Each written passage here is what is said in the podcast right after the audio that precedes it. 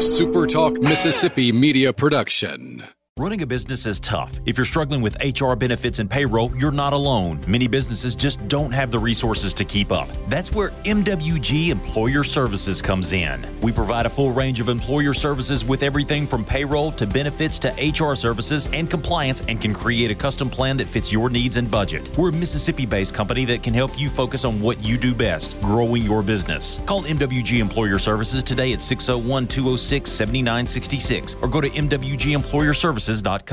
You're listening to Sports Talk Mississippi on demand, presented by Pearl River Resort. Escape to Choctaw, Mississippi and enjoy world class gaming, the Dancing Rabbit Golf Club, and Geyser Falls Water Park. Escape to Pearl River Resort. To the junction, in the grove, and to the top. This, this is Sports Talk Mississippi. On your radio and in the game, right here on Super Talk Mississippi.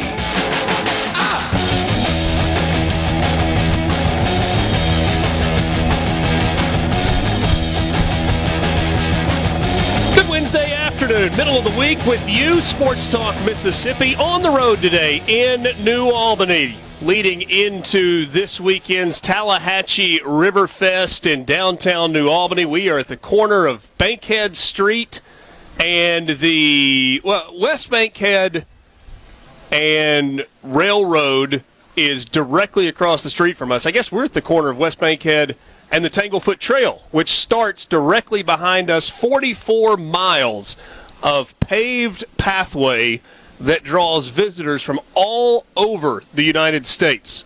And uh, basically, in uh, any non-combustible mode of transportation is allowed on the uh, the Tanglefoot Trail. You can walk it, you can jog it, you can run it, you can skateboard it, you can bike it, you can e-bike it, Rollerblade? Blade? you can rollerblade it, All right, all right. you can unicycle it. Pogo stick.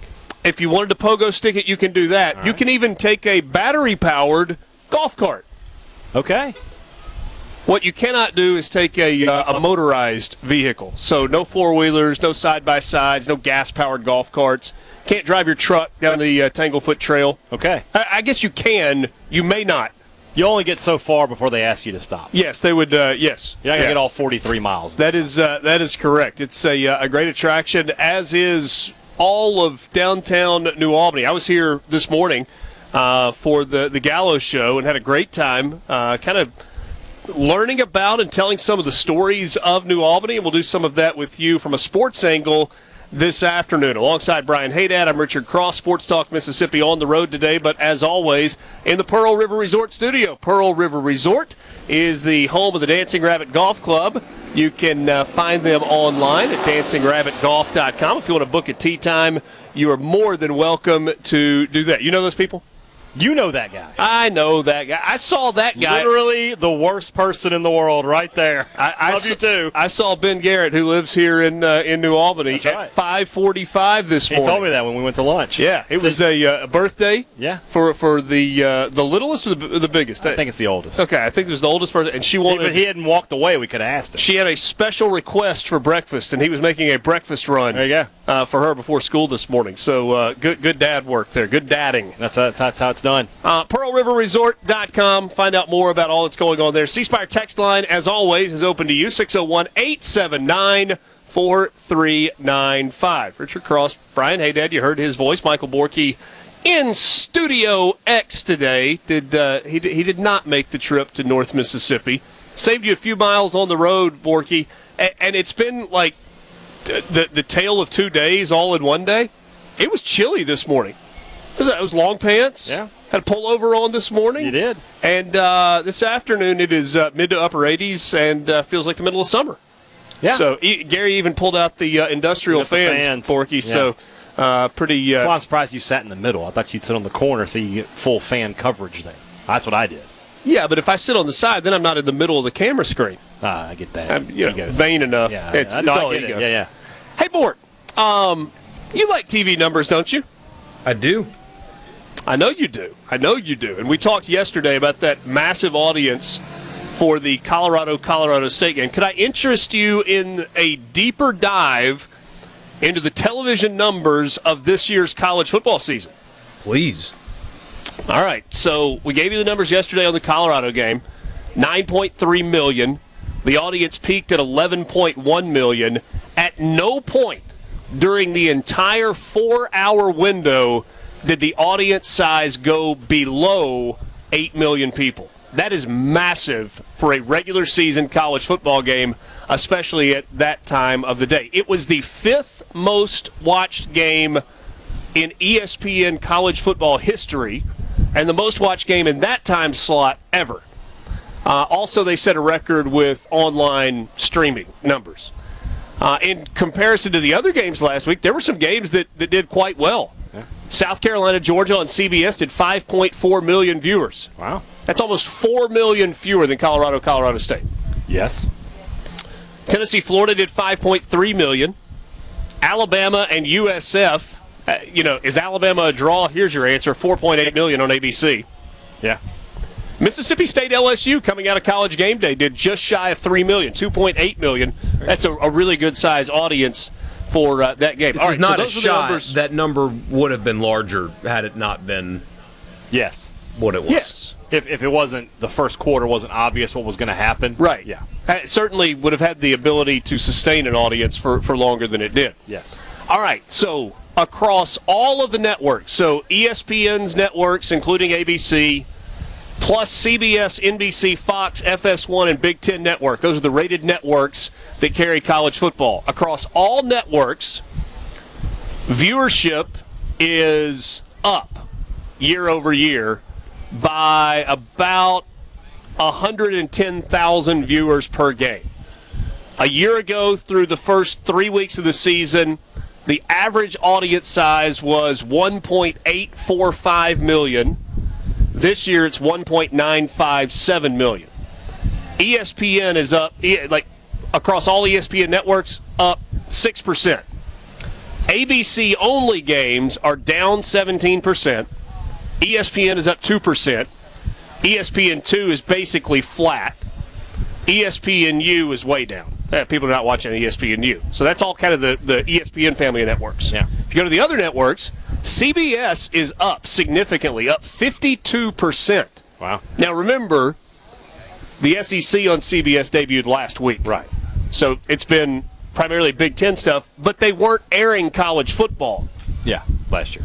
at least not big games, Right. the first two weeks of the season a year ago. NBC this year is down, but Notre Dame has not had a big game yet. Right. That number for NBC will skyrocket after this week. You think? Yeah.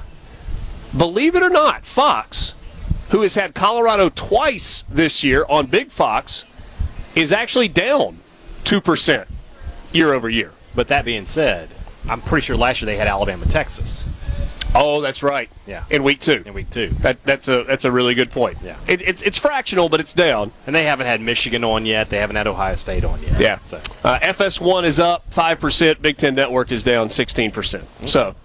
Uh, just a little bit deeper dive, and I, I don't know if any of that. I know that's a lot of numbers and a lot of percentage points to kind of throw at you.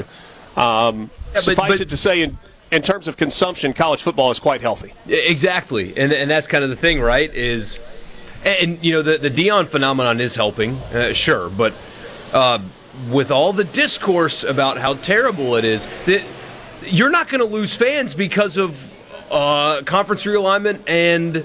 Uh, because of NIL, you're going to lose fans for other reasons, expenses and stuff like that. That's the kind of stuff that we mentioned briefly yesterday when ADs are going to Capitol Hill whining and complaining. And by the way, they are not liking what they're hearing in response to all of these hearings, by the way. Um, they're kind of being told, wait, your model's kind of un American, guys. You, you may want to consider, you know, fixing this on your own because if you ask us, you're not going to like what you get. Imagine that. But they're not tackling the issues that are actually going to keep fans away from games Yeah. because Um, the product is you know still what would great. be interesting, Borky? If you took these television numbers, which are year over year up, and you compared them side by side to attendance numbers, I wonder if you would see that attendance numbers are down. Oh, probably. I- but I, I, I don't know. I mean, there have been a lot of good crowds, but there have been a lot of slim crowds too. I, I wouldn't be surprised. I mean, places like Ohio State, for example, who used to fill up every seat for every game, they don't for the bad games anymore. Uh, they they just simply don't, and that's a phenomenon that exists uh, everywhere. Uh, that you know, uh, Alabama might not fill every seat on Saturday. That's a, a, a realistic possibility. But you know, we've had in this conversation in the past, we've had people text us and say, well, maybe the ratings are up because the fans are leaving the stadiums. Do you know how small of a percentage the fans that aren't in the stadiums versus like being at home is? It's it's not even a factor. it, it is such a small percentage of a television audience that it doesn't even show up. If there are 10,000 fewer Ohio State fans at the game, that doesn't impact ratings at all. It's a, a, a small decimal point on a much larger uh, number. So I was trying to come up in my mind earlier with a comparison because I feel like when we get to big numbers, they're just numbers and they don't actually like register. Like we hear the number million or you know as it pertains to coaches' salaries or, or whatever so often that it's almost like it doesn't even feel like a big number anymore. And so to put into perspective the peak audience for that Colorado Colorado State game on Saturday night that ended at 2:30 a.m. on the East Coast. To put it into perspective, the state of Mississippi has roughly 2.8 million people. Yes. The number of people watching that game was the population of the state of Mississippi times 4.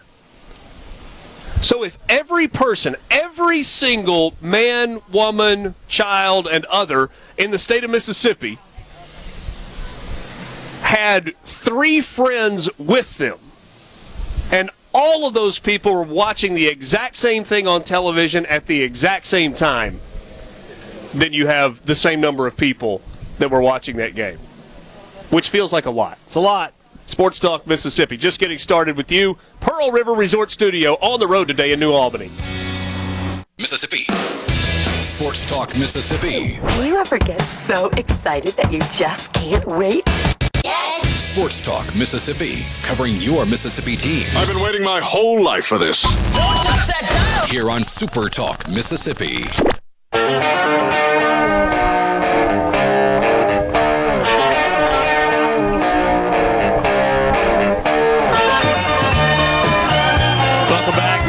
Sports Talk Mississippi with you on the road today in New Albany, Mississippi, getting ready for the Tallahatchie River Festival this weekend.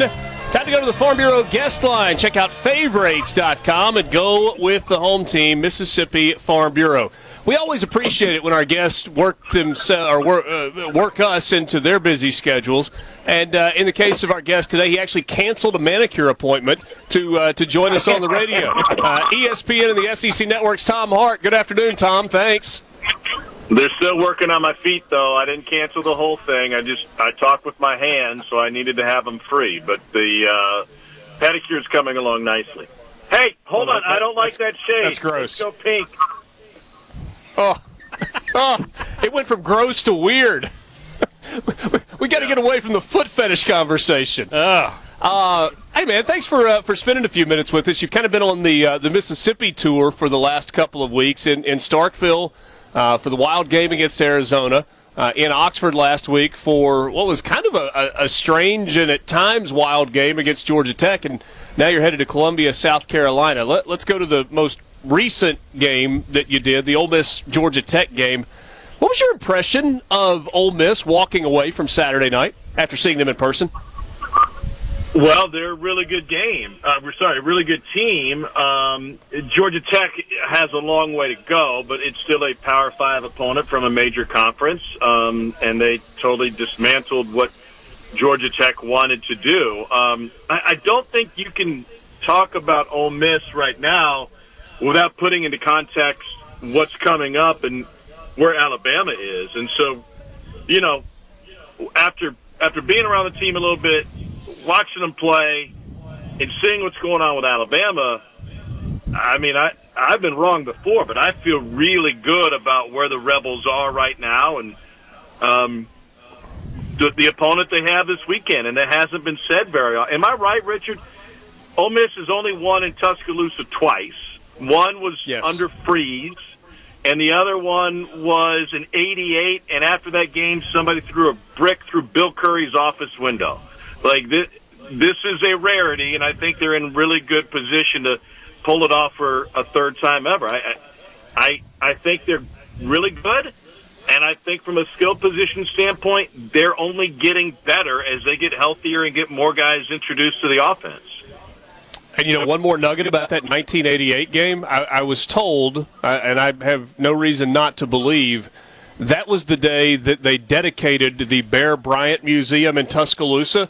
And then they had a oh, rededication ceremony because they felt like it was not appropriate to have dedicated that museum on a day that Alabama lost a game. I don't.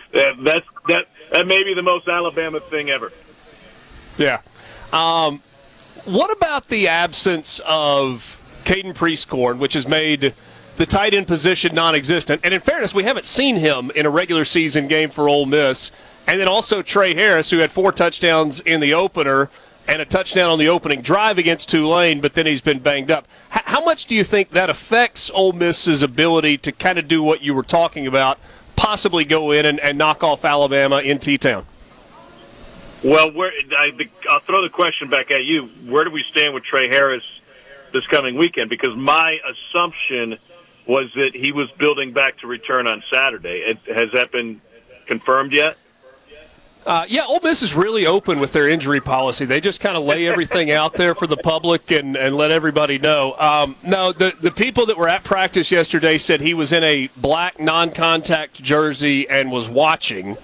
Um, I think Zakhari Franklin went through the motions and, and practiced, and Caden Prieskorn was full go. So we'll, we'll see. I'll be interested to see how that shakes out when they take the field on uh, on Saturday afternoon. Yeah, hey, you you did uh, Alabama earlier this year as well. You you've seen them in person. What what what's going on with the Tide? Well, I'd like to say it all starts at the quarterback position, but it's evident that it also um, starts with the offensive line, and and obviously they're interconnected. Nick Saban told me when we were talking about transfer portal and the impacts of that, uh, and um, I said, you know, you, you've mentioned this in the past that it really impacts your depth. Is that the, is that the case again? And he said, yes, most certainly, specifically on the offensive line. And he said, no, we don't no longer have those two, three year players that are good enough to play but just haven't seen the field yet because they bounce and they go somewhere else. And so he pointed out, I think there are three or four guys they lost this off season that in, in an Alabama situation, and not that they're different from everybody, but under Nick Saban, they have been a little bit different. It's it's not just how well can you play on a given Saturday, but can you beat out the guy that's nipping at your heels on Tuesday, Wednesday, and Thursday? And they don't have that same level of competition because they don't have that same depth. The offensive line has been, despite their massive size, have been a, a huge disappointment. So uh, let's start there first and foremost. But secondly, there's no secret that what ails Jalen Milroe is um, recognizing defenses, the processing, and, and no one's going to be as good as Bryce Young. He was amazing, and accuracy on on intermediate throws. He throws a beautiful deep ball, but yeah. when I was at practice and what we've seen from him before. If you're he's throwing a crossing route, it's on a back hip or a little bit high or you know a little bit low, a little bit behind, and I think that they wanted to figure out if they had something better, and the answer after the game in Tampa was an emphatic no. They they don't have anything better. So it's back to square one right there, and, and that's where it all begins for Alabama. The defense wasn't good against Texas. Don't get me wrong. Um, however, it's all it, all starts on the offensive end in my mind one more thing about this Ole Miss Alabama game coming up this weekend. It's been quite the back and forth, not directly but indirectly, between uh, Lane Kiffin and, and Nick Saban. Do you think Lane Kiffin is just playing games? Do you think there's more to it in what they have seen from Alabama's defense? And do you think he was just trying to give Nick Saban something else to uh, put on his plate and stew about this week? I would answer yes to all of those questions. They all can be true okay. at the same time. Um, That's fair. I, my guess, my guess is they saw something in the game. There may have been a moment where you know they had a big lightning delay, um, and I haven't seen this confirmed anywhere. And I'm not, but, but my guess is that like maybe T. Rob did call a series or two. Maybe the headsets were down. You know, that could have happened. Um, Kevin Steele could still very much be the defensive coordinator. Lane, as you know, can be brutal. Like he can be honest to a fault, and if you ask him a question, he has a hard time lying in the sense that he's going to hesitate and go, uh, maybe I shouldn't answer that. But most often he'll answer it, and whether he wanted to purposely get that out there or the opportunity just kind of arose, or he was honestly answering a question, uh, some amalgamation thereof. Um, but I, I think that he was just being brutally honest. Here's what we've seen. Here's our observation. Oh yeah, we made some phone calls over there. This is what was going on on Saturday. Um, does he know that that could also cause turmoil within those walls? Of course he does. Does he think that that turmoil may give him the best chance to win or a better chance of it? Listen, he is an analytical genius. If he knows that that can give them a 0.02% better chance to win because it's going to take somebody's attention off of the game at hand and somewhere else, then yeah, he's going to play that card too. Uh, so I, I think all of that could be true at the same time. Tom, we got a couple minutes left here. You were in Starkville two weeks ago. Mississippi State didn't play very well against Arizona, but got the win. Last week, the wheels fell off against LSU. You weren't particularly high on State in the preseason. What you saw on this these past two weekends had to wonder why. Yeah, I know. Uh, want, you had to confirm though what, what, you were thinking before the season started. Well, I, let me kind of backtrack a little bit. When we talked in mid-August, I hadn't seen them. There hadn't been any games played. I thought the transition was going to be difficult. But then once I saw him and spent some time at practice and did some math, yes, people who I talked to while I was there, man, I was really high on the culture around the program, on the experience that they have, uh, especially at the linebacker position, and having one of the league's most prolific passers returning with a good backfield and, and if not a great backfield. Um, uh, there were question marks elsewhere. But when I left Starkville after that Arizona game, I didn't leave thinking the glass was half empty. Uh, I didn't leave thinking, man, they had a hard time finishing those drives and all, and, and left a lot of points on the table. I left going, they took the ball away five times. You know, they showed flashes offensively of, I thought they were too conservative in that game, which might, might play a role in why they left points in the game. I thought there's better ways to use Will Rogers, and they're going to figure that out as they get more reps under their belt. And then I watched the LSU tape and I went, what is this? I mean, it looked awful. It looked like they took three steps back. Um, so, yeah, I, obviously there's somewhere in between that. They're better than they showed against LSU. They need to find how to best use their quarterback and how to how to best use offensive philosophy, not just for Will Rogers, but going forward. Tom, always appreciate your time. Good catching up. Uh, you've got the SEC Network Saturday night game, 6.30, 7.30 Eastern, 6.30 Central from Columbia, Mississippi State, and South Carolina on Saturday night. Thanks, bud. All right, fellas. Be good. We'll talk to you soon. That's Tom Hart from the SEC Network and ESPN. His thoughts on Ole Miss and Mississippi State going into the Bulldogs game against South Carolina on Saturday night. We'll be right back. Communication system is a go. Go! This, this is Sports Talk Mississippi, right here on Super Talk Mississippi. Exactly.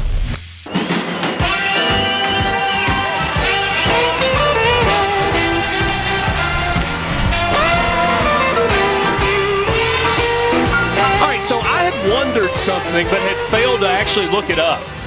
And we got a message on the C text line that jogged my memory on this. So it was, oh goodness, somebody was at, oh, I thought the SEC on CBS was done last year, or maybe that was just wishful thinking. I was hoping I was done listening to Gary Danielson. So back to what I was thinking about. It just popped into my head when I saw that there was an SEC game at 2:30, and then there's a primetime game on Saturday night from the Big Ten. I was like, surely they're still sending Nessler and Danielson to the SEC. Right. Negative. Negative. You've got the, in terms of internally, the A team, Brad Nessler, Gary Danielson, Jenny Dell, in Happy Valley on Saturday night for Iowa Penn State. In the SEC, now, again, internally, that's the A team. and they are sending the B team to the SEC game. I don't know if it's going to be like this week after week or if it's just a one off. It's a pretty good crew. Tom McCarthy, Ross Tucker, Jason McCourty, and Tiffany Blackmon on the sideline. Does Ole Miss have any players that play multiple positions? Because then we can hear how they are the greatest football player of all time from Ross Tucker, similar to Jim Thorpe. He he got duped by that. No, he went on the air and said he, con- he compared Taysom Hill to Jim Thorpe.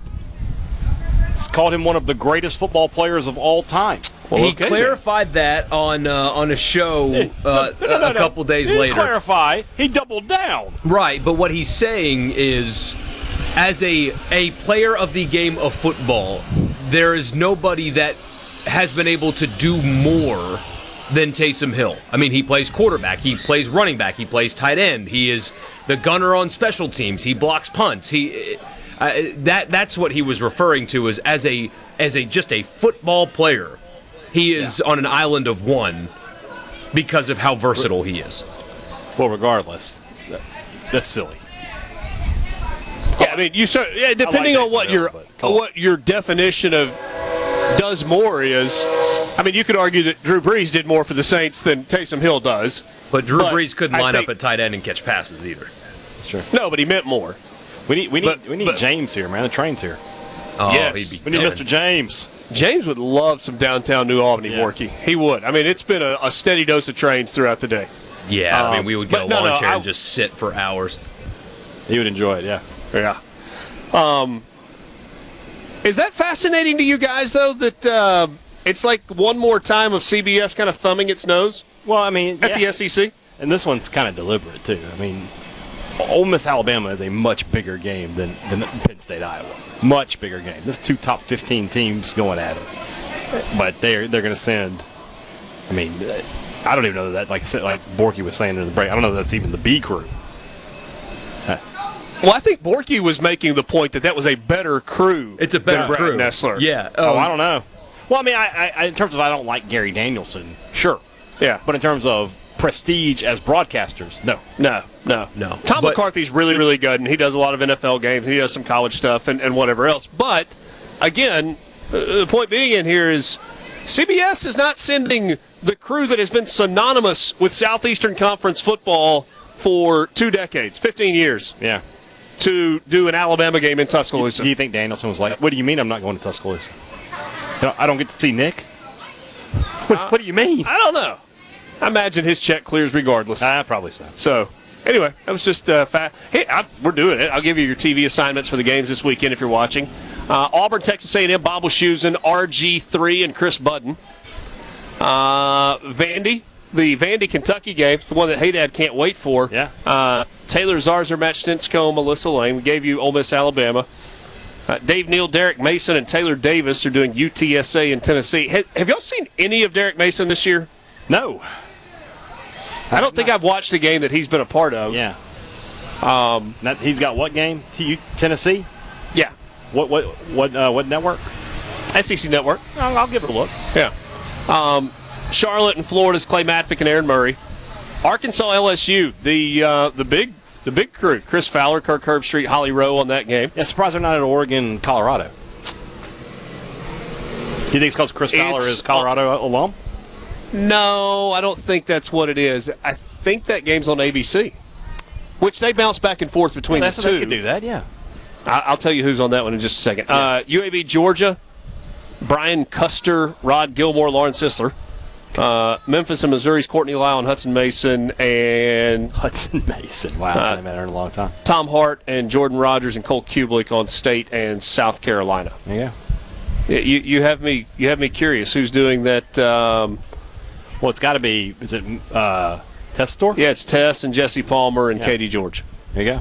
So, oh man, Joe Tessitore on a Colorado game. Yeah, it should be fun. Borky, you just thought he hyped up the cowbells last oh, week. Oh my God! See, that that is why I'm very thankful because I'll have to have Colorado on TV two, and TV two is muted. Did and you see? I'm, I'm not mute the announcer guy. Pacific Northwest. That's pretty good. Did you see the tweet today from, from some, some Colorado fan side that said, The greatest story in college football this season is on your television from one of the loudest venues in the country. That's pretty good. That's not a bad test. Thanks.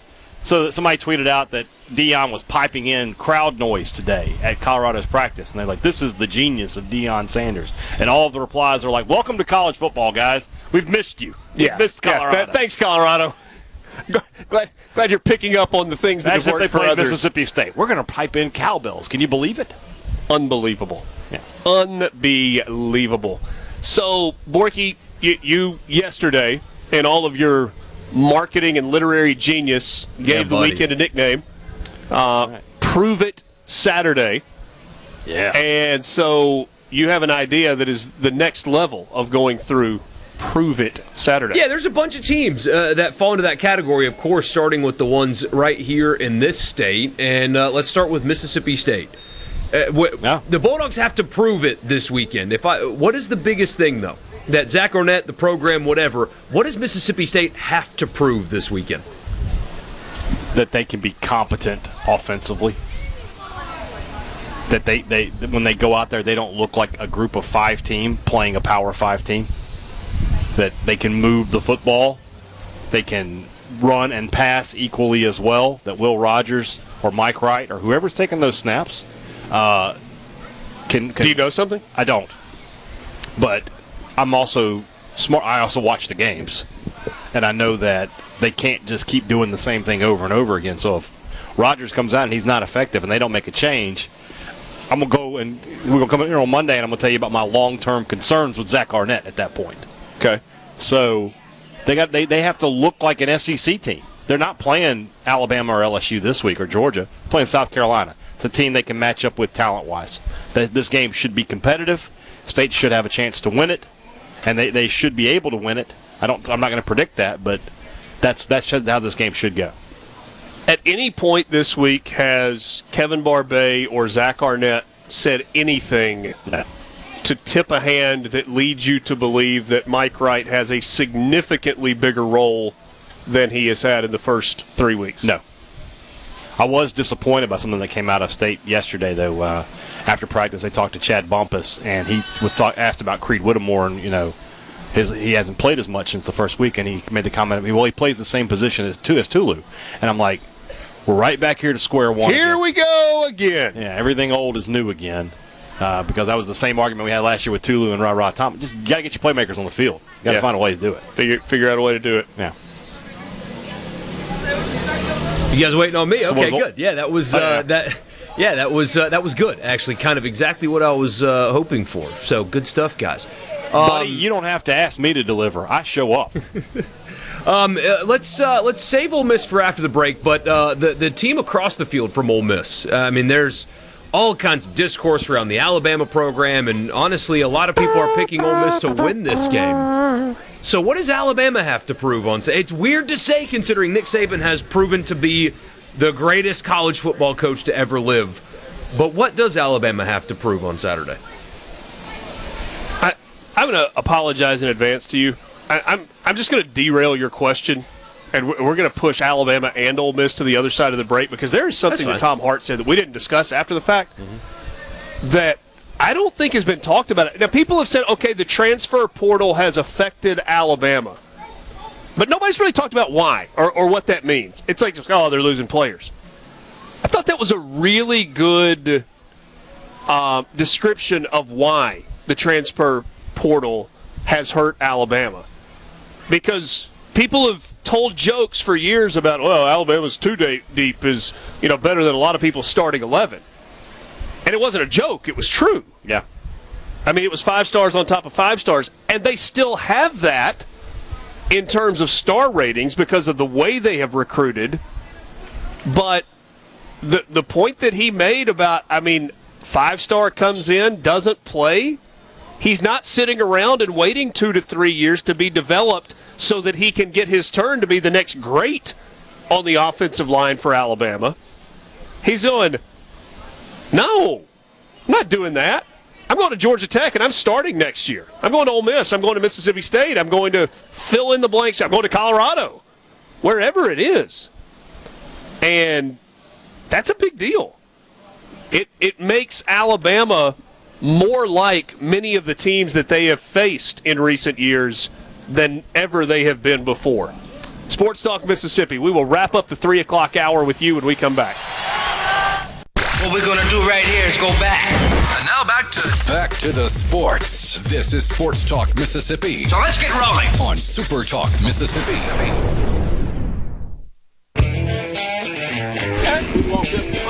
That's right. Yeah. I was doing radio.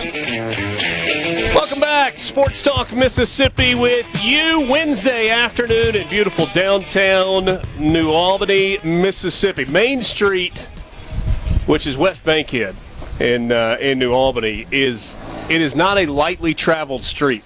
I mean, hey, Dad, th- it like this is just constant, and it has been since about ten minutes till six this morning. Yeah. Uh, we've had a great time, kind of visiting with some of the the people that have made New Albany special and telling some of the uh, the stories of, of this city. And John Stroud joins us uh, right now, one of the all-time greats in uh, Ole Miss men's basketball history, and uh, works with the SEC Network Plus on some Ole Miss uh, broadcasts and does some radio with David Kellum. And uh, you wouldn't think that I would have had to give him a tutorial on how to put on a headset, but I look up, hey, Dad, he's got it all backwards. I don't do this every day. You know, this is you know it's supposed to be like riding a bike. uh, seasonal for me here. I'm not used to. I'd, I'd be more comfortable with the ball in my hands. I understand even, that. Even, even with my age, I, I understand that. You are a Union County native. This born, is born and bred. home to you. West Union School, and then grew up there. And then once I got you know older, you know, I coached city schools here in New Albany for 18, 17 years. So I'm a little bit of both. A little bit of success along the way. Uh, Had some good players. yeah, well, that, that helps. A key to coaching is you got some good players because you know everybody. Most coaches know the X and O's, and you got to have someone to put the ball in the basket. Yeah, but you know what? It's a little bit different when you're talking about a small town. It's not like you're out recruiting them. I mean, so, some of it is you. This is the hand that you're dealt, and you got to try and put them in the best position to win. True, and uh, it seems like more and more now. Even high schools are recruiting. So you hear about these kids That's moving true. in, moving out. I was unfortunate. I didn't have anything in New Albany. They wouldn't move in here. I, you know, I would love to. I would have taken them, but uh, never happened. John, as somebody who's been here uh, a really long time and whose wife works with the city, we, we talked with uh, Billie Jean this morning, and uh, she's your better half. Yes, no, no, is. question about that. What what in your mind makes New Albany special?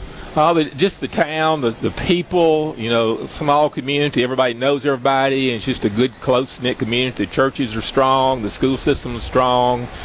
You know, no crime here. Keep the taxes low. It's just it's just a good place to retire and live. Yeah. We lived in Madison for 13 years in Jackson, and I've lived all over the country. And you know, we decided to settle here 20 years ago with our daughters and raised them here in this school system. And so it's just a good place. Yeah, I, I love downtown. I, I, it feels vibrant. Whether you're talking about Yes. restaurants or retail stores or offices, it just people are out and, and glad to be here. Yes, it's, it's, it's a good place. I enjoyed coaching here and working the kids, and now I put a little insurance on the side, and I know everybody, and it's just, it's just a good place to live. All right, so so you're a guy that has has stayed in pretty good shape, uh, have, have kind of taken care of yourself. How far have you gone down the Tanglefoot? Trail? Pontotoc. Okay, you've taken it to Pontotoc, which is how far from That here? is, uh, say, seven to Ingomar, four to Ecru, about 18, 19 miles. Okay, was that on a bike or was that walking Bi- or what? bi- bike, and then we walked probably to just to Ingomar and back. Walking, you know, that's Ingomar and back is 12 miles. That's a long way to walk. That's a pretty good walk. Yeah. hey, that's that's, That's a good jaunt. that's almost as far as you walk every morning. Almost. We, we, Almost. we usually do two miles down and two miles back, four four miles in one hour. That's that's good for us. We're getting you know mid 60s now, so we d- can't do what we did 30 years ago. We are in an interesting place right now, John, in, in college basketball in the state of Mississippi. Uh, we're only a couple of years removed from from a lot of apathy uh, among fans. Uh, Mississippi State new coach last year with Chris Jans, and they make the tournament in year one. And there's some legitimate buzz around that Mississippi State team with what they've got coming back and some of the pieces they've added. And then coaching transition at Ole Miss this past offseason. You up with Chris Beard coming in, still waiting on the answer for, for a couple of waivers on, on transfer guys. And that may or may not happen. But there is a buzz surrounding Ole Miss basketball that hasn't been there in, in quite some time as well. Well, Chris Beard's one of the reasons. You know, he's a proven winner. You know, everywhere he's been, he's won, and he's he has good recruiters on his staff, and uh, so Ole Miss is going to win. I don't know how much they're going to win this year, but you know, you really can't I, take that back because you really can't say this year because a year from now they may have a whole new team again. Well, you know, that's I, true. I, I couldn't coach in college now with this with the NIL and or more importantly the transfer portal. You know, kid doesn't play, he's going to leave you. So I feel sorry for high school kids because why would if you they don't play their freshman year, they may be gone their sophomore year. So uh, it's just it's, it's totally different now. I don't think the fans are going to like it as much. I don't like it as a p- former player and coach because you just can't really form a team and have a nucleus. It, it's turning over every year. Sure, And, sure. Uh, of course, if you're a bad team in the league, like Ole Miss was last year, you know, Got a chance to get better in a hurry. you know, I, I think he's got some really good transfers in, and they're going to win some games. But the league is tough. John, what, what about you? So you were a score the ball guy. I mean, you, Yes. you could do it, and you got two defensive minded head coaches in, in Yes. Jans at Mississippi State and, and Beard here. Could, could you have played for these guys? Well, I played for the for the for the best. You know, uh, Here we I, go. I played for Bob Weltlich, who was Bobby Knight's right hand man. Yeah. and it was torture. It was just, you know, you can't imagine the practices we had. You know. Your man couldn't catch a pass in practice. You know, loose ball drills, take charge drills, but that was before the shot clock and for the three point shot.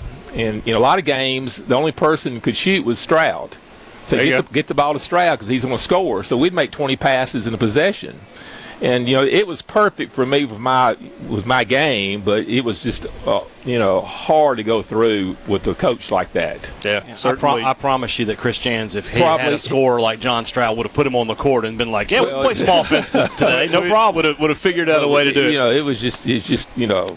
It, it was tough, but I enjoyed. Had a great career there, Yeah, and no a lot of memories, and it was it was good. John, always good to see you. Yes. Thanks for stopping Yeah, by. no problem, Richard. Good Thanks, luck John. to y'all this year. Hope we can work together on a If it's sports in Mississippi, you'll hear about it here. Here.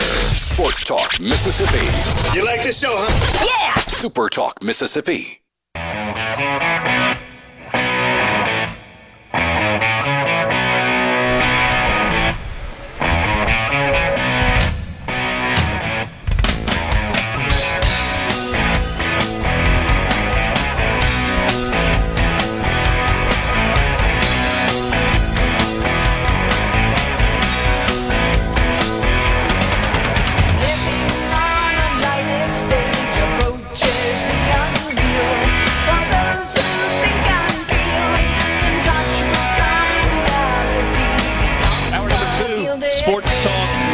Mississippi with you in the Pearl River Resort studio. Pearl River Resort is the home of the sports book at the Golden Moon Casino. Inside the Golden Moon Casino, get in on the action there.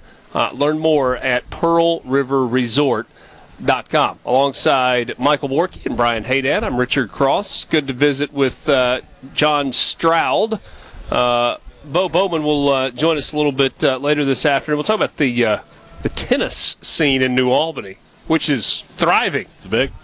Yeah, I, I actually talked to Bo and um, his wife. Uh, oh goodness, Susie, this morning, and we actually talked a lot about pickleball. I was about to ask, is it holding off pickleball here? In, in, is that how's that scene thriving? It, it is a um, they're cohabiting Cohabiting. or co- cohabitating. Cohabiting is right, I think. Okay. Uh, yeah, it, it sounds like uh, like the pickle and the tennis are getting along. Good. I think, Good. uh, at least for the most part. That that's um, I think there's there's some headbutting in some oh yeah, places. yeah. Tennis players don't like pickleball players. Yeah. And, and and the opposite is true, I believe, as well. Yeah. Um, so there, there you go. We'll, we'll get into that, and then um, Eli Whiteside going to join us in the Yeah. uh, five o'clock hour today as well. Uh, Union County native and uh, former big leader World Series with the uh, San Francisco Giants. Not no no chance of that being an issue this year. Are they eliminated? No, no, They don't have the E next to their name on the standings? They're they're they're not going to make it. Uh, there you go. Um, you can be a part of the conversation on the C Spire text line, 601 879 4395. I don't do as good a job monitoring that when we are oh, excuse me, or on the road. Have I missed anything super important? On the text line? Yeah. As a tennis player, I'm sad so many courts have become pickleball courts in Oxford. Well, they're not exclusively pickleball courts, are they? Don't they just haven't they just overlaid the pickleball court on the tennis court so that you can do both? I think. I have no idea. I don't know. You need to uh, you need to open a pickleball center, the Cross Pickleball Pavilion. Did you know that's a thing? I'm sure it is. That's what I'm saying. You need to do it. So when we were talking about it this morning with uh, with the Bowmans, he said there there is a pickle mall, like the pickleball pickle mall. Well, I mean, so like big department stores, so many of them have gone out of business in malls, and so you've got massive open spaces. And there's a company that is going in and renting out those spaces and converting them with pickleball courts inside the pickle mall. And then you, I guess, sell memberships to it or rent them by the hour. Or I mean, Yeah. I don't know if they're like you can drop a quarter in the bedpost and play pickleball. I don't know if that's how it works or not. But I mean, there, there's some sort of arrangement where you are able to. Um, Is there a mirror on the ceiling at the pickleball court? What's going well, on? I don't know. I, I, that might create illusions. Yeah, refractory problems. Um, yeah, I mean, might have an issue with the pickleball looking bigger than it actually is. I, I don't know. Object, what is that? Objects in the rearview mirror may appear closer than they are. Is that? Is This that, is, this is that is the a- song? this is an instance where you tried to get me. I tried to come back to get you. Now you have returned fire and gotten me again. I'm going to let you win this round. Something because any worse than it, we're going to get pulled off the air. I think. Borky, I, I- I wish I had a camera on you. I'm curious if you're chuckling or just shaking your head. Uh, it's good that the camera's not on me right now. Let's just put it that way. that is that is uh, that is just as well. Um, so a prove it weekend. That's what we started a little Yeah. while ago, and we made it Yeah. through Mississippi State before we got derailed. That's all right. Uh, so uh, with Ole Miss, what, what does Ole Miss have to prove this weekend?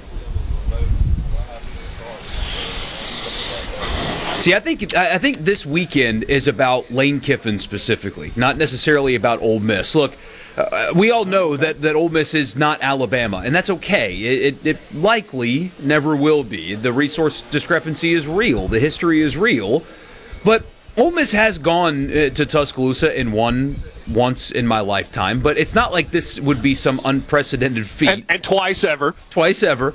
Um, but but I don't think a win or a loss in this game speaks to Ole Miss. I think a winner or a loss or the way the team looks in this game will will say a lot more about Lane Kiffin in particular than it would say about Ole Miss, if that makes sense. Yeah. All right, so to piggyback off that, yes, I think what that would prove is that Lane has the ability to get his team ready for a big game and a big moment and then cash in, right? Um, you know, kind of kind of get over the finish line when you because Ole Miss has had a lot of big game opportunities through the years. And more times than not, those big game opportunities have been a lot of hype and a lot of build up only to ultimately end up with disappointment. And and so yeah, I mean I, I get that. Pr- prove it. You're a nine million dollar coach that puts you at the top ten in the entire country. Prove it. Sure. I would. I, this maybe dovetails. I, I was trying to figure out how to verbalize this. That's why I hesitated when you asked the question a second ago. I, I've been rolling this around in my mind. Th- this is an opportunity for Ole Miss to prove that they're ready. Right? So, so, and, and, and it's like ready to take the next step, ready to get over the hump, ready to get the ball over the finish line. You know, you use whatever cliche you want, but that the moment is not too big, that the talent on the roster has has caught up, even if it's not all the way there, it's caught it up enough that you can mix good coaching with good players and get great results, as opposed to you've just got a roster that is more talented, and therefore you go out and you don't have to play your A game and you still win. I don't know that Ole Miss is ever going to have that roster, and so it takes the, the right mix and and kind of the right spot. And I don't think it hurts that Alabama's down a bit. And uh, that- that's not knocking Alabama, but our eyes tell us that, that Alabama is down. Doesn't mean that they're going to stay down the entire season. But this Alabama team looks different than vintage national championship Nick Saban teams. It just does. So it's an opportunity for Ole Miss to say to, to prove that, that they're ready for that next step. So is that what Alabama has to prove? That they're still Alabama? Because you, when you think about oh, Alabama, I, I think it's way more micro than that for Alabama. I just look at Alabama and we've we've all written them off. But at the end of the day, if they win the rest of their regular season games, they'll go to the playoff. They'll go. I mean, they'll at least go to the SEC championship game. And if they come out and make a statement Do you see a scenario where they win every game remaining on their schedule? I'm loath to say no because I know they have a ton of talent. Yes. And if they just get things going, if that engine starts to crank, everybody's in trouble. But they are not as good as they have been on the offensive line. They not. do not have a Heisman Trophy candidate at running back, and they are average at the quarterback position. Jalen Milroe's limited. He's wildly talented. Yeah. He throws a beautiful, tight, driving spiral deep ball. Mm-hmm. But he's very average in the intermediate game. He is elite with his feet. Mm-hmm. But if your offensive line is average, even the the most elite player in terms of what they can do with their feet is is still limited. When we say their offensive line is average, I mean we're talking about average for Alabama. No, they're bad for. I mean, they're average. I'm just saying statistically uh, they play- average. I, I- I just feel like they, the talent is there. They just aren't playing well. This isn't a situation where it's like, well, maybe yeah, it's they're- a bunch of three-star kids that, that aren't very good, and they're just not very good. This is a bunch of five-star kids that aren't playing well, and they got to figure it out. And if they do, then they're going to be right back to where they've always been. You know what the most fascinating thing? I didn't even mention this. We were talking about it earlier about what Tom said. Is is that depth? It wasn't just okay. Somebody gets hurt and you roll somebody else out there. Mm-hmm. You, you've heard player after player from Alabama through the years say the most difficult part of what we did was practice. Mm-hmm. Because you had to go so hard against a guy who was as talented at you as you, but just younger, to keep your spot. And if that doesn't exist, maybe a little bit of that edge is gone. It's possible. It's possible. But I, like I said, this is a team. You're, go, you're going Mark Twain on Alabama, though, right? With lies, damn lies, and statistics? No, rumors of oh, their demise are greatly Well, I mean, exaggerated. Again, you know, go back to when we talk about the blue chip index, and this is a team that of their 85 scholarship players, like 76 of them are four and five star players. They have the, the talents there. It's just not clicking. If it clicks, they will they will oh, run oh, off. Oh, Okay, 11 okay, but let me throw you another example out here. An elite team and an elite program that is very, very talented that still wins 10 games, but they just don't look like they did a few years Right. ago. It could be them. We're talking about Clemson. Yeah, it could be them too. And we, I mean, is there anything about Clemson right now that makes you think, you know what, that's the same Clemson that they had when Trevor Lawrence or Deshaun Watson was no, but quarterbacking if, them? but if they win Saturday against Florida State, they may not lose again. But that doesn't mean that they're what they were. It doesn't mean they're what they were, but at the end of the day, they'll be in the college football playoff. And, and so, Borky, maybe Alabama doesn't have to be what they were. Maybe they've just got to be better on this particular day than Ole Miss. And then they've got to just be better against Mississippi State and just be better against LSU. It's just a different mindset than what we've had with Alabama in years gone by. Um, so, what does Alabama have to prove? That they're not average? Because right now, they feel way more average than they've ever felt. We'll see. We're back. Back to Sports Talk Mississippi Doesn't get any better than this. on Super Talk Mississippi.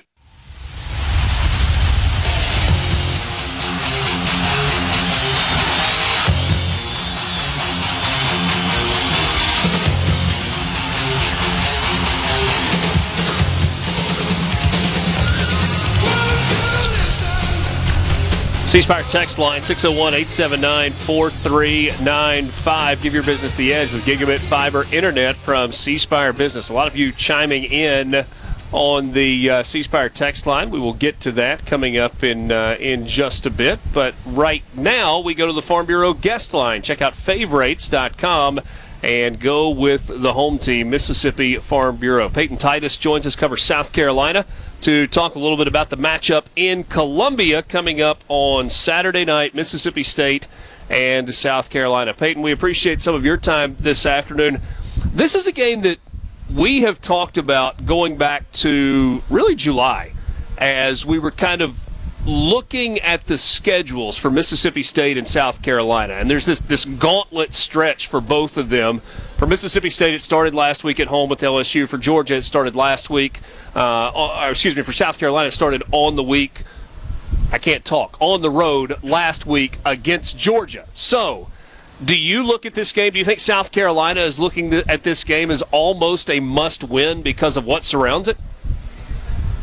Uh, I think so. I mean, this team approaches every game like it's a must win, I would say, but this one is the first one that they've opened up as a favorite against an FBS team this season. So I think that's significant, and I think that speaks to the fact that this is kind of the first coin toss game, I guess, for lack of a better term, for South Carolina. Um, so I know they're playing with a chip on their shoulder after what happened in Georgia over the weekend and feeling like that was a game that they could and should have won. And so I think that coupled with the environment, with it being at home at night, um, and all of that, I think this is definitely a game that they're approaching with a, a kind of tenacity. You know, I'm, I'm fascinated if you kind of do a compare and contrast with these two teams because I think Mississippi State fans largely right now are really, really frustrated with what they saw on Saturday. I'm curious what the emotion is for South Carolina fans. Is there maybe a little more hope following the way South Carolina played against Georgia, or is there a level of frustration? I think it's a mixed bag, uh, which I think it's kind of a mixed bag for the team as well. So there were obviously some things that went really well the first half, for example, and then there were some things that did not go well, being the second half. And when you come or you feel like you've come close to a victory over a team like Georgia, and then to have it kind of fall out of your grasp, I can see how that would be kind of devastating. Um, but yeah, I think that the vibes are similar in that South Carolina fans are frustrated overall with. Um, I would say the the run game and the front five really, and those are points that Shane Beamer has talked about over the last several weeks as well as being points that they want to emphasize and and improve on. And you know, youth and injuries and all those kinds of things add up and make those things hard. But Spencer Rattler and particularly his connection with Xavier Legette and the way that some of these young guys who've been getting in early have played I think that gives a lot of hope to South Carolina fans and to the team that they can really turn things around after a one and two start like they have, you know, the last little bit under Shane Beamer as well. Peyton, when I, when I took a look at the uh, South Carolina stats, I was really surprised to see how one dimensional this football team has been. They have just not been able to run the football. They don't really have a, a bell cow back that they can just hand the ball off to 15, 20 times a, a game you know, for, for this matchup with Mississippi State, do you think they can find a way to be a little bit more two dimensional, or is it just all going to be on Spencer Rattler's shoulders? Um, I think, yeah, that's really the question of the week. I feel like um, because you know you have to play to your strengths, obviously, and Spencer Rattler has been a strength of this team. But the problem with that comes with predictability. So if Spencer Rattler is your strength and the run game is your weakness, then as an opposing defense, you would view that as like, okay, well, I'm just going to prepare for Spencer Rattler to try and sling it down the field, and you know that being the one thing that you expect to see consistently, I imagine it would become pretty easy to kind of overcome. Um, and that's what's happened for the South Carolina team, particularly in the second half of their two FBS games, in that, you know, they get into these late situations where the score has become lopsided after a quick start. Um, and so they're behind and they're forced to throw. And that, you know, teams are obviously going to pick up on those things, which makes it hard to contribute in that way. But um, some of the stuff that the coaches have talked about as needing to improve to help the run game improve are figuring out the best front five to put out on the field.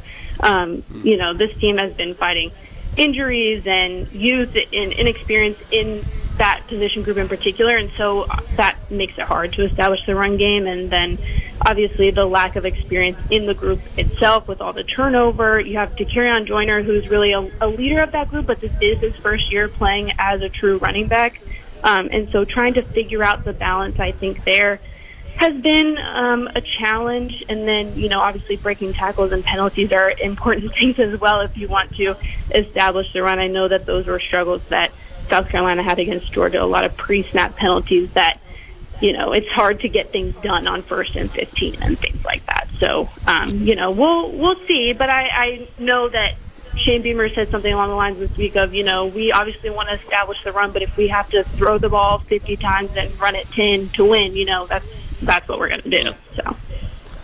Peyton, how, how did we get here with Spencer Rattler? Because he was he, he has gone from very average. Well, if we take it back even farther, he's gone from elite coming out of high school with massive expectations to the inglorious ending at Oklahoma to very average at South Carolina to statistically the best quarterback in the SEC through the first three weeks.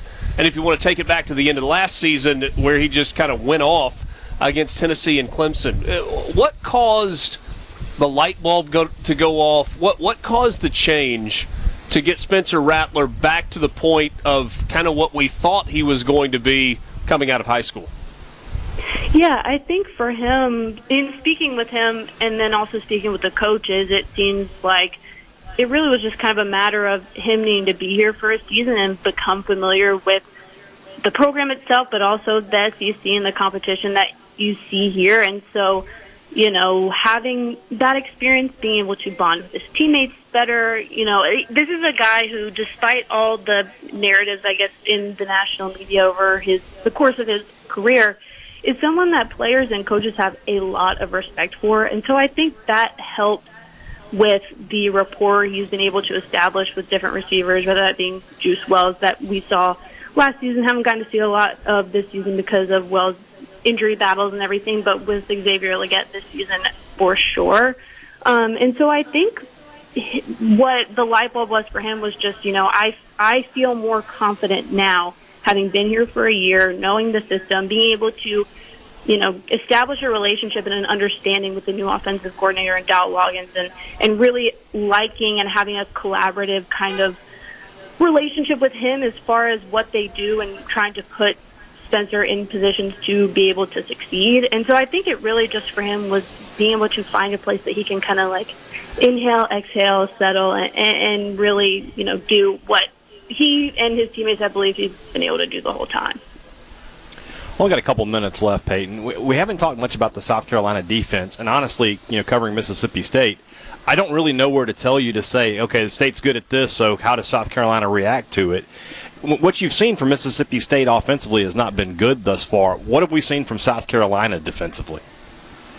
Yeah, I think that you know that's another group that struggled with some injuries, particularly in the secondary with Nick, Nick Emmanwori coming out in, in like a really eerily similar way to the how his career started last season, with a starting safety being injured on like the first play of the season and having to just kind of like assume that role as a young guy. So him and Jalen Kilgore and DQ Smith, they're all kind of back together again now, and I know that's a group that they want to see succeed here in the future and, and get more accustomed to each other and everything. But uh, also, there's you know some depth issues at linebacker as well. So um, Debo Williams and Stone Blanton have played like almost every snap in these FCS games, which is not sustainable. And so, trying to figure out how to how to rotate some of these young guys in um, and you know setting them up for success though. So not throwing them in and, and watching them flounder but making sure that they're kind of ready for the moment. But you know stopping the run and, and establishing the run has been two big issues for the south carolina team. So i think it's interesting in looking at the matchup in that mississippi state's issues and south carolina's issues have kind of like offset each other it seems on both sides of the ball. And so i'm interested to see as i'm sure we're all interested to see how the two teams kind of stack up and, and, what things look like at the end of um, the game on Saturday. William Brice Stadium on uh, on Saturday night, Mississippi State and South Carolina. Peyton, thanks so much for your time. Great uh, visiting with you, and hope we can catch up down the line. Absolutely. Thanks for having me. Peyton Titus with the state, cover South Carolina, joining us on the Farm Bureau guest line. Check out favorites.com and go with the home team, Mississippi Farm Bureau. Um, you just know everybody. You've been waving people this whole day. I, I just I'm I'm a generally nice person. When somebody waves at me, okay, I, I try to let's let's calm down on that. I try to wave back. All right. So, and then we'll see how long we go before somebody waves again. Yeah. Maybe it's just you got a lot of people that listen to the show. That's true too. I hope, I hope that's the case. Kind of give it. See, there was a wave. He gave, gave it to us. Looked over. There we go. All Very right. good.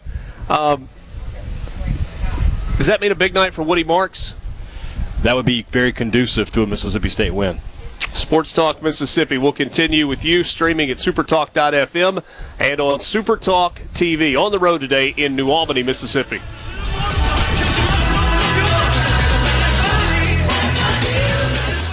Talk Mississippi on Supertalk Mississippi.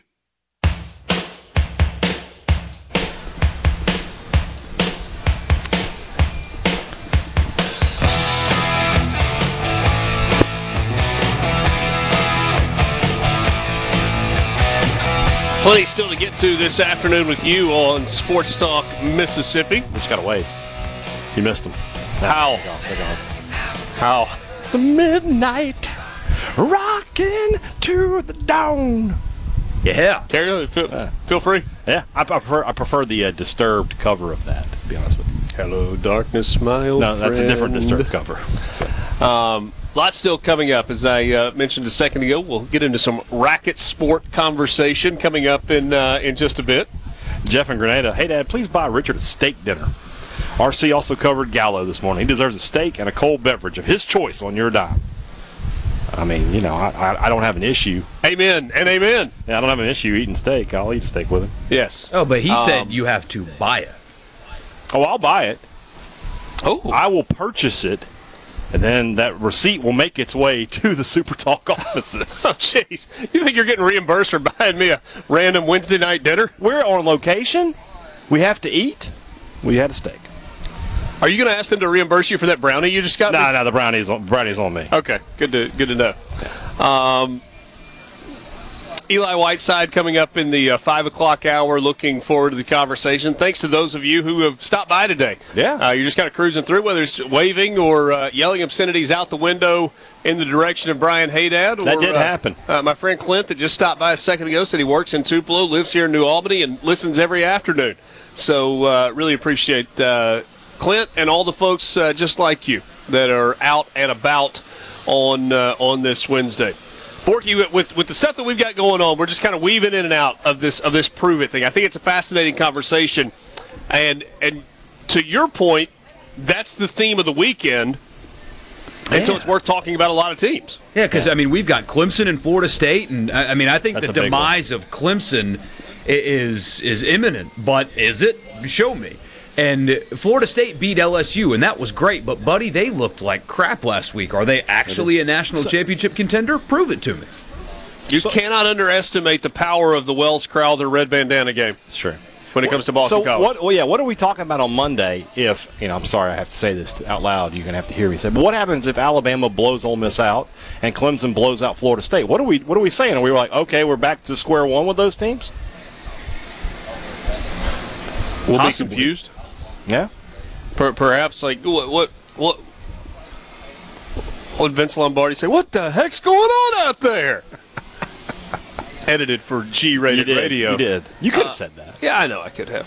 Um, got got gotten away with that one. But yeah. And then what if the inverse is true? Yeah. What if they get blown out? Or, or, I mean, even if it's not a blowout, let, let's say Ole Miss wins that game by ten. Yeah. on Saturday. Let's say Ole Miss goes into Tuscaloosa and they beat Alabama 31-21, but it's not one where the the the 31st or the, the last seven points or the last field goal comes with two minutes left and it looks different. Then it like Ole Miss kind of controls the game and wins it by 10. Yeah. What, what if You're Florida talking State rolls retirement. into Death Valley? That, that's what you're talking about in Alabama. Is is the the, the noise there, uh, man? Because if they if they lose to Ole Miss, y- y- are they going to beat LSU? I don't think so.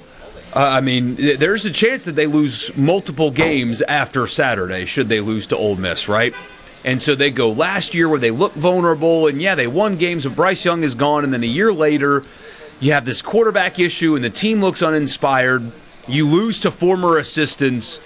The noise there is going to be he's done. We, we have to find a way out. And Borky, you had the um, you had the quote this week, right? Uh, Who was it that, that had the story? It was uh, uh, one of Nick Saban's close friends speaking off the record, saying that he thinks that, that it's done. He's worked at a, such a high level for so long. He's accomplished everything that can possibly be accomplished. He just bought a what twenty million or thirty million dollar oceanfront house in Jupiter, and he's ready to enjoy it, or or has earned the opportunity to go enjoy it. Yeah. And especially, Is that made up out of thin air? I, I Doesn't- wouldn't be doesn't like surprised it. if it's not. I I mean, especially uh, look for all the complaining about this era. Nick Saban is an older man. I mean, he, he is getting up there in age, and uh, he's already made is he? his money. Wait, wait, wait, hold on, hold on. How old is he? Is he seventy three? Nick Saban is 71. He's seventy one. He has Oh, gosh, I didn't know accomplished. Whoa, whoa, whoa, whoa, hold on, hold on a second, hold on a second, hold on a second. He is in prime age to run for the office of president of these United States of America. Let me tell you something right now. If Saban was on the ballot, I'd vote, and I'd vote for him.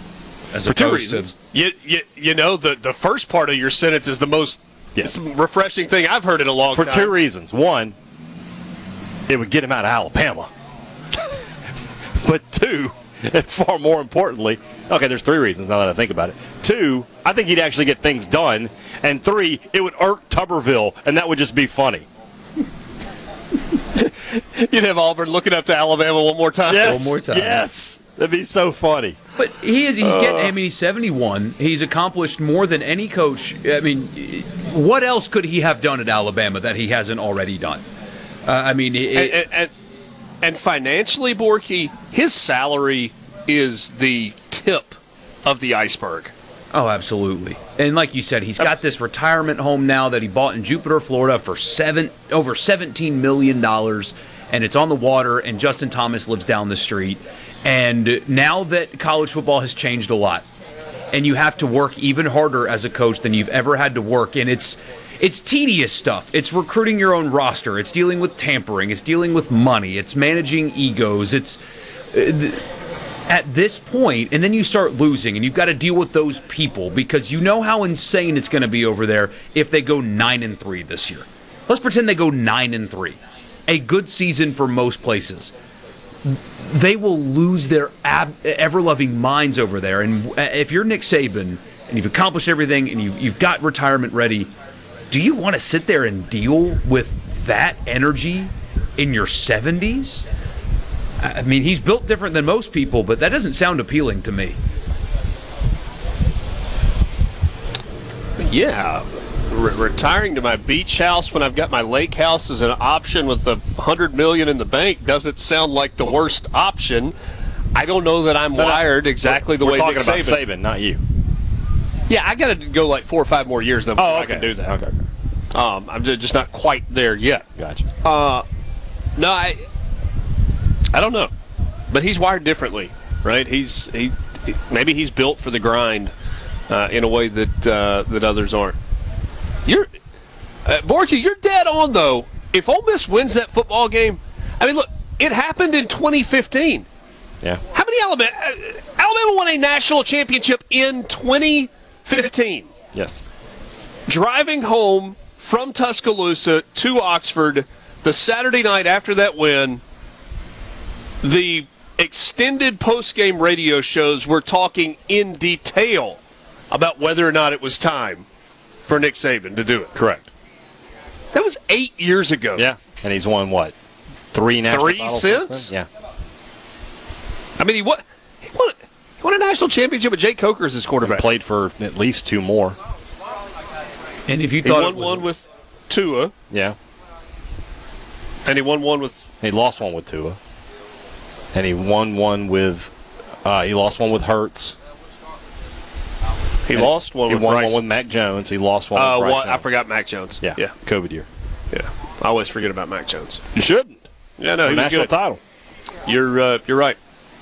and you I mean you heard the noise that night. It would be 10 times louder now because this Oh, no question. Because of what happened last year and, and this off season and, and moving forward. Yeah, and then and you know there's another factor involved in this as well though. It's Kirby Smart.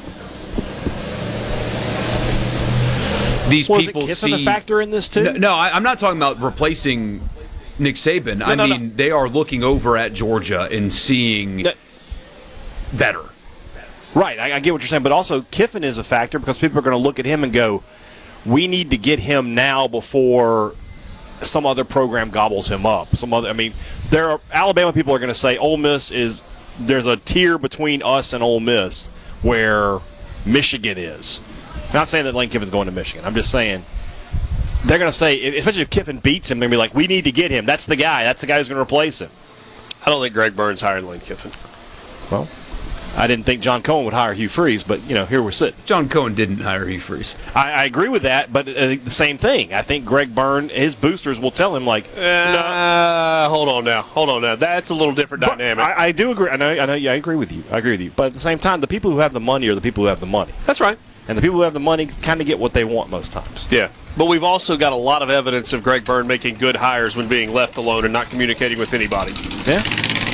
And and, and I think he's probably earned the right to do that there. Borky, the other team that you mentioned a second ago when you said Florida State and Clemson, Florida State's prove it is pr- proof to me that you're the team that beat LSU, not the team that struggled with Boston College. Yeah. Um, because that team that beat LSU is a national title contender. The team that struggled with Boston College last week is not. They're just another, you know, kind of up and down, pretty good ACC team. And and so yeah, there's there's a lot to prove there. Uh, C Spire text line: It will be a sitting head coach, not an assistant. Who would Bama go get? Dan Lanning, Sarkisian. Good James Franklin.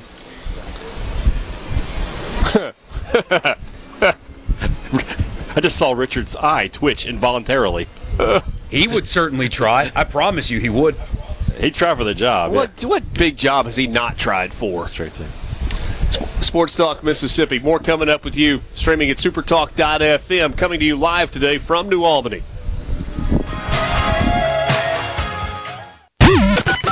You can be a part of Sports Talk Mississippi. 888 808 8637 on Super Talk Mississippi.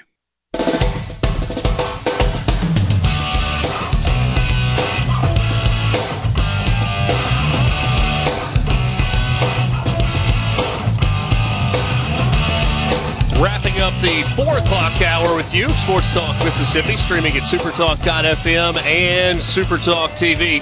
Good to be with you. If you were with us for the Gallo's show this morning, you heard my conversation with Bo and Susie Bowman. We talked a lot of tennis, we talked a lot of pickleball, and uh, Bo's back with us this afternoon. Certainly a lot of turnover in the audience, so appreciate you swinging back by. Thanks for having me. You uh, you've hit up the the Tupelo econ- or the uh, excuse me the New Albany economy and, and contributed. Done some shopping on the uh, uh, on the strip here in, uh, in in downtown. So good stuff, and uh, maybe a big pickleball game tonight. Yeah, yeah. Uh, have a large group that's going to play tonight if this weather holds out. So should be a pretty good group. You want a project? What's that? I think Brian Haydad could be a pickleball player. Oh, my goodness. Is that a project you would like to uh, take on? Definitely, I mean, we can do it. Oh, I should have brought it. I should. I should have brought some stuff. What's what's the process to, to get Haydad to being a functional pickleball player? I mean, and then what's the process to becoming an elite one? Oh, if I play, I want to That- win. That's fine. I, I'm just saying let let's let's crawl before we walk. All right. Walk before we run. And, and that's the thing is that you know you can get paddles really really cheap. I mean, you can get a ten dollar paddle, it's wood, or you can get almost like a tennis racket where it's two hundred and fifty dollars. You know, Okay. and so uh, All right. So what's the difference in a ten dollar pickleball paddle and a two hundred dollar pickleball paddle? the material. So it's just wood, or you're gonna have carbon fiber and all the expensive materials Yeah. and stuff like that. Yeah. you know. I feel like I need I need an equipment advantage. So you- so you're going you're going to go carbon fiber. You're going to invest. I feel like if I'm going to play, I need I need to have as much advantage as I can.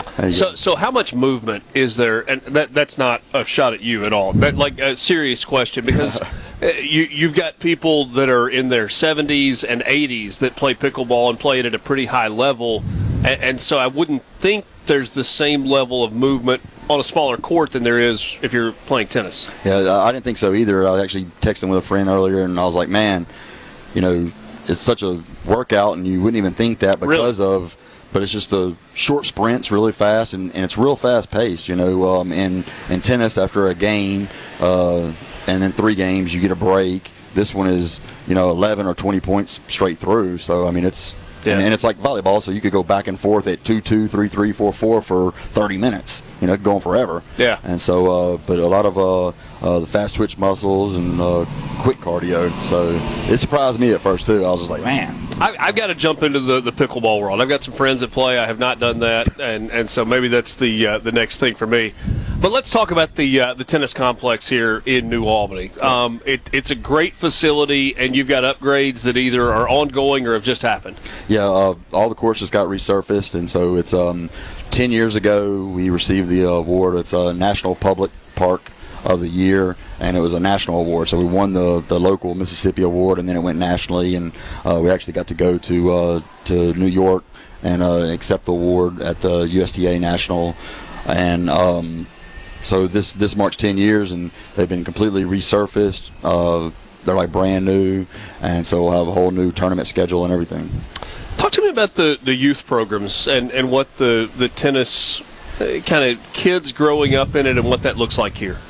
So, um, I mean, they can play as competitively as they want to be, or you know, they don't have to play the tournaments every weekend. If more recreational. That's right, more recreational. So I kind of tell all the parents that you know anyone can be a tennis player. It just depends on you know how long it's going to take them to you know get to that level. And so it might take one player 10 tournaments and it might take another player 20 tournaments you know and yeah. um, but anywhere from 10 and under 12 and under 14 and under and um, we actually been doing with the kids uh, the pickleball because it's it's a slower paced ball. It stays low to the ground, and tennis did develop a, uh, a low compression ball, and, and it's right. a lot like that. So, uh, but now the kids like the sound of it, you know. So, uh, so you know, it was one of those things where some tennis players are against the pickleball stuff. So I was like, hey, I got to play it and try it and see how it all works out. In terms of, of athleticism, if you look at elite tennis players, you're talking about guys that are, are chiseled. You know, whether you want to talk about Federer or Nadal or Djokovic, or you want to go back, you know, two decades and, and talk about Andre Agassi and Jim Courier and, and Michael Chang. But if you look at tennis players, uh, kind of come in all shapes and sizes. I, I'm, I think that's a long way of saying, does athleticism in football or basketball or baseball translate automatically to tennis and, and kind of vice versa? Yeah, for sure. And, uh, you know, that's kind of the, the good thing with tennis is that, you know, anybody can play it. It just might take that player longer. And they play against people that are around the same level, same age, yeah. you know, same size, or, you know, they don't have to be that athletic, but it's just going to take them a little bit longer than someone that is athletic. You know, somebody that played college baseball, they go out there and they pick it up immediately, you know, and it's something that they can play when they're older instead of, you know, not playing baseball anymore. Yeah. So, yeah, I guess you can take tennis a lot longer than you can take baseball. I mean, I, I don't imagine that Eli Whiteside is, is still playing pickup games. You know, probably not. I said we're gonna get uh, Coach Stroud out on the uh, pickleball court. Though him being so tall, you know, he's not playing basketball anymore. So I, I like it. You know, get him out there. I like it. Great weekend coming up in New Albany, and uh, be sure to uh, check in the Visit New Albany website, and you can see some of the upcoming events that are happening, and, and that includes tennis events. Bo, thanks so much for coming back by. Thanks for having me. Bo Bowman, who runs the uh, tennis program in the tennis complex here in New Albany. Five o'clock hour coming up. College football fix, and then a conversation with Eli Whiteside. This is Sports Talk Mississippi on the road in New Albany. Sports Talk Mississippi, covering your Mississippi team with live reports from games and practices, plus exclusive interviews. Weekday afternoon starting at 3 on supertalk.fm, the Supertalk Mississippi app, and always live on your local Supertalk Mississippi radio station.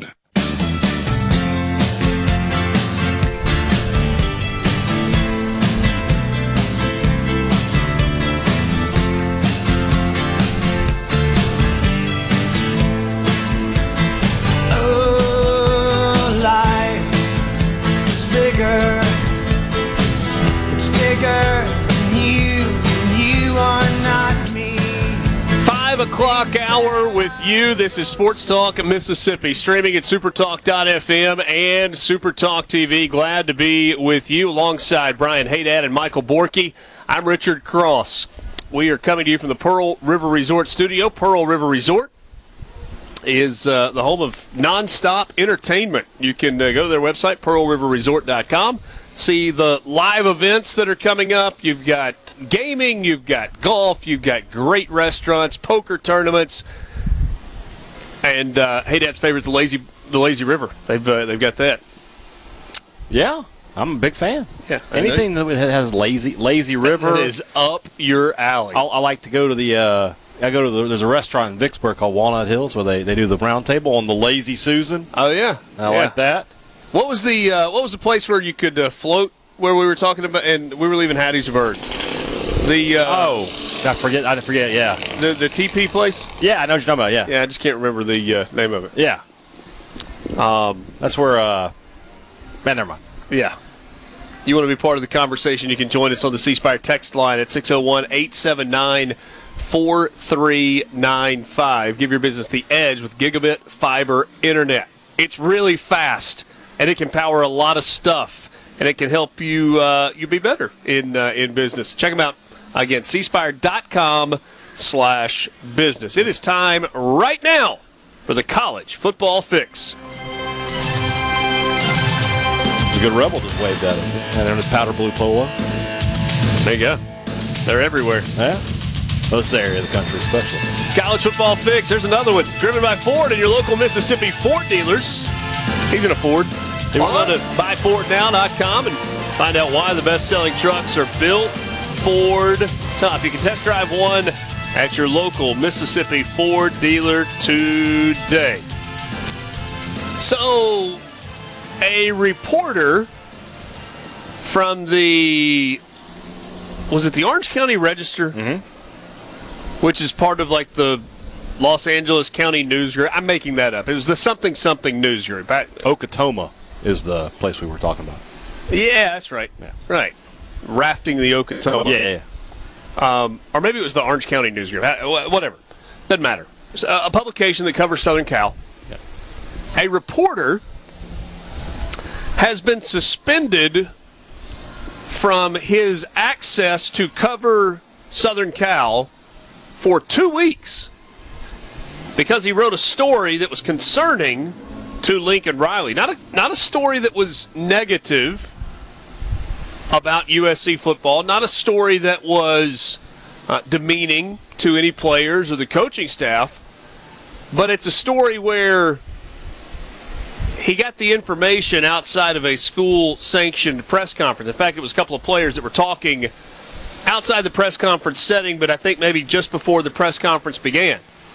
And Lincoln Riley said, Oh, no, no, no, no, no. That is not how we operate here. You have been told explicitly you can only cover us based on information that you get in official press conference settings. There shan't be any diversion from that policy. And they suspended him for two weeks. Um, the news organization for which he works made an appeal to the university, to the uh, the new athletics director, Jen Cohen, mm-hmm. to uh, I guess they put old Lincoln Riley on there, and the university president as well, asking that the suspension be lifted immediately. That this was the equivalent of a two-game suspension for an offsides penalty. That it uh, it made no sense, and it, it was altogether unreasonable. Yeah. And the university responded in a letter that said, paraphrasing, um, we value the relationships of media partners, not just with athletics, but with the university as a whole. However, the media policies for covering the Southern Cal football team were abundantly clear. They were broken. This is someone who had been brought into question before about a story that they had written. And so we will stand with the football team, football program, in their agreement to suspend said writer for two weeks. Southern Cal does have back-to-back road games coming up, so theoretically the writer could be credentialed by the road team. It's true. Although that's that's not really, you know that it works through the other team. It, it, does. I mean, the, the, Southern Cal could could kind of put a stop to that. Right. The, the media credentialing list is kind of goes yeah. through the visiting. Oregon team. will call Southern Cal and be like, "All right, this is who's re- requested credentials, and do you approve?" Right. Yeah. So there are layers to this story. Let's first let, let, let's start off Borky at the surface level. And the surface level is a writer was suspended for breaking the rules that the team had set. And if you're going to cover the team, you have to agree to follow. We, we I think we can agree that that is true. Yeah. We can say that the rules are stupid. We can say that the punishment is over the top. But the fact of the matter is, the football program put rules in place for the people who cover the team, and those rules were broken. And along those lines, Southern Cal is kind of within its rights to issue some sort of punishment for the breaking of its rules. Just at a very base surface level, I think that part of it's true. I, I don't think we should allow, like societally, we shouldn't accept that fact, though. I mean, we, we do it in politics, right? Political media gets their talking points from the president and they just parrot what he says and they don't even question him. They don't even challenge him because that's what he said. And, and media, including sports and in all facets, politics, sports, are supposed to be the people that question everything and challenge everything and report without the approval of the subject that they are covering. I, I mean, it, it is it is ridiculous that people think that it's okay that the person getting covered sets the rules on what the coverage of them is. That is not how media works. Not not how it's supposed to work. Yeah. It's how it works today. That's not how it should be, though. Southern Cal should not be banning somebody from covering them because they just did their job. They didn't break any laws. They asked for, uh, okay, you said the article was inaccurate. Tell us what's inaccurate. We'll issue a correction. They got nothing because there there is nothing to correct. You can't, in good faith, expect a reporter to hear something and not report it. That is how journalism and media Yeah. is supposed to work. And it doesn't. I get it. But Lincoln Riley's a baby. The the fact that people defend this from USC, I think, is a joke. It, it's that is a, a journalist's job. If if you think that coverage should only be approved by the school, you don't want media coverage. You want propaganda. Hundred percent, and that's absolutely what they want. In fact, USC would be okay with no daily media coverage. Mm-hmm. Right? If if we're just being honest, and, and I think most schools would. Yeah. Now they need the national coverage. They need ESPN to do its thing. They need Fox and CBS and NBC. They need all of those entities to do their thing. They need national radio shows. But most don't really need or care that much about local. They do it because they're supposed to. It's very true. And and you know, there might be some that push back on that, and there are probably some exceptions to it as well. Very rare. But if you are a big program in a big conference that has a reasonably sized local media, they don't really care about you that much. Yeah. Um, the truth of the matter is, USC says they have these rules in place to protect their student athletes. Well, that's the biggest bunch of BS hogwash I've ever heard. Because you're not protecting your athletes. You're actually doing a disservice to your athletes. The majority of the players on the Southern Cal football team have aspirations of playing in the NFL, and a lot of guys will. There's no policy like this in the NFL. Players are expected to be able to communicate. They are supposed to be able to talk. They're supposed to be able to represent their team and their franchise and themselves and their foundations and their families and all of those things. What better training ground than major college athletics? It's perfect. And yet, we have these paranoid, control freak coaches who want to micromanage every single breath that comes out of and about their program. What are you scared of? What what are you so scared that your linebacker is going to say? And so what if he does say something dumb? You go, "Well, this is a learning process for all of us. That obviously was not what we wanted out there. We've made him apologize. We've apologized on his behalf." And you move on, and nobody cares because the news cycle is like 17 seconds. So it's it's stupid. All it, all it is is controlling and, and manipulative. And Lincoln Riley may be the worst offender of it in all of college football. But I want to I want to go back to what Borky said a second ago because I think it's really important. We'll be back right after this. Sports Talk Mississippi and the Pearl River Resort. Sports Talk Mississippi, covering your Mississippi teams with live reports from the games and practices, plus exclusive interviews with coaches, players, and legends from the past. Sports Talk Mississippi on Super Talk Mississippi.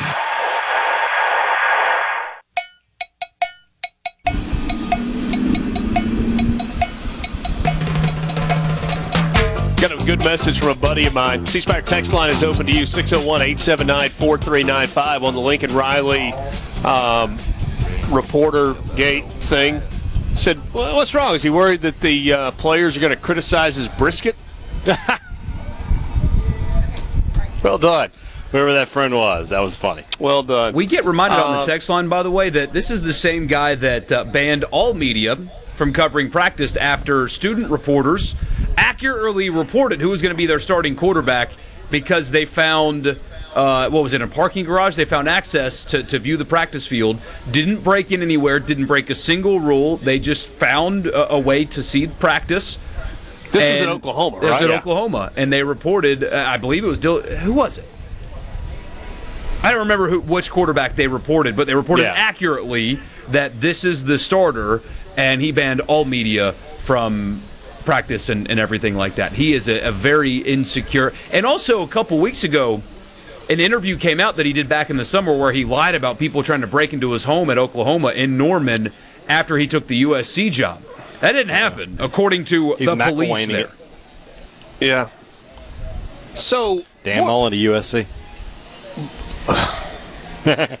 Yeah, well, Borky, the reason I said uh, I thought we needed to come back to this was I I think you hit on something really important where you said, okay, it's not the media's job to ask you how you want to be covered, right? That you, uh, independent media should not be vetting its stories through its subject. Um, the idea of independent media is is kind of laughable at this point. The idea of unbiased media is even more laughable than the idea of independent media. Here's why it matters, though. I, I, I don't even know what the content of the story in question was. Doesn't matter. But it was not a bad thing. What if there is a bad thing going on within the Southern Cal football program and a media member is tipped off? What if what if there is physical abuse that, that's happening, or some other type of abuse? Um, what if there is a cover up of uh, whatever? Decide whatever you think is bad. Pretend it's happening in the USC program. Pretend a reporter has been tipped off on it and is doing a deep dive, important investigative journalism piece. Well, what are you going to do? Sit at the weekly press conference and say, "Hey, uh, Lincoln, I, I, I'm working on this story, and I'm wondering if you have no comment." Well, what do you expect them to do? Just drop the story? Well, that's what Southern Cal wants you to do, in this case. But that's not how good media operates. They dig for the story. If it means that they have to talk to players, they talk to players. If it's outside the boundary of what the university allows in its official media policy, so be it. I'm not breaking the law, I'm breaking your policy. You're going to have to live. And, and when you have a dogged reporter who will not let anything get in the way of getting the story and getting the story right, who's not worried about how a fan base feels about the way the story is reported, whether it paints the university in a good light or a bad light, that that's real journalism. And and that's why this matters. Yeah. It doesn't matter based on this story in particular. It matters on an important story. and and that's how things like it, th- these are probably bad examples because th- there there are there are chances that that media worked hard up there and had no idea but the, stuff like that is how Larry Nassar can continue working for for years and how Jerry Sandusky can work for decades if you don't have anybody at all applying scrutiny that's how bad people can continue to do bad things for a long period of time just like in politics, you, the, the political example, if, if you have, have media that just takes marching orders from politicians, when they do bad things, they never get questioned and they never get exposed for it if you don't have anybody trying to do so. So the, the people today that are defending USC, I, I think that that is just an anti-American principle. You do not in this country, or you should not in this country, be able to tell media how you cover me, and you are not allowed to say anything unless I tell you you're allowed to. That that cannot be something we accept, and we do it in politics, and we do it in sports, and we do it everywhere. That we just accept marching orders from people and think the media should just shut up and do what they say, and that is not how they're supposed to operate. Well, and look, I mean the way that the way that a rule like this gets changed is not by a single outlet saying. I mean, if the Orange County Register said, "Okay, fine, you're going to kick us out. We're not going to cover you anymore," USC would be like, "Okay."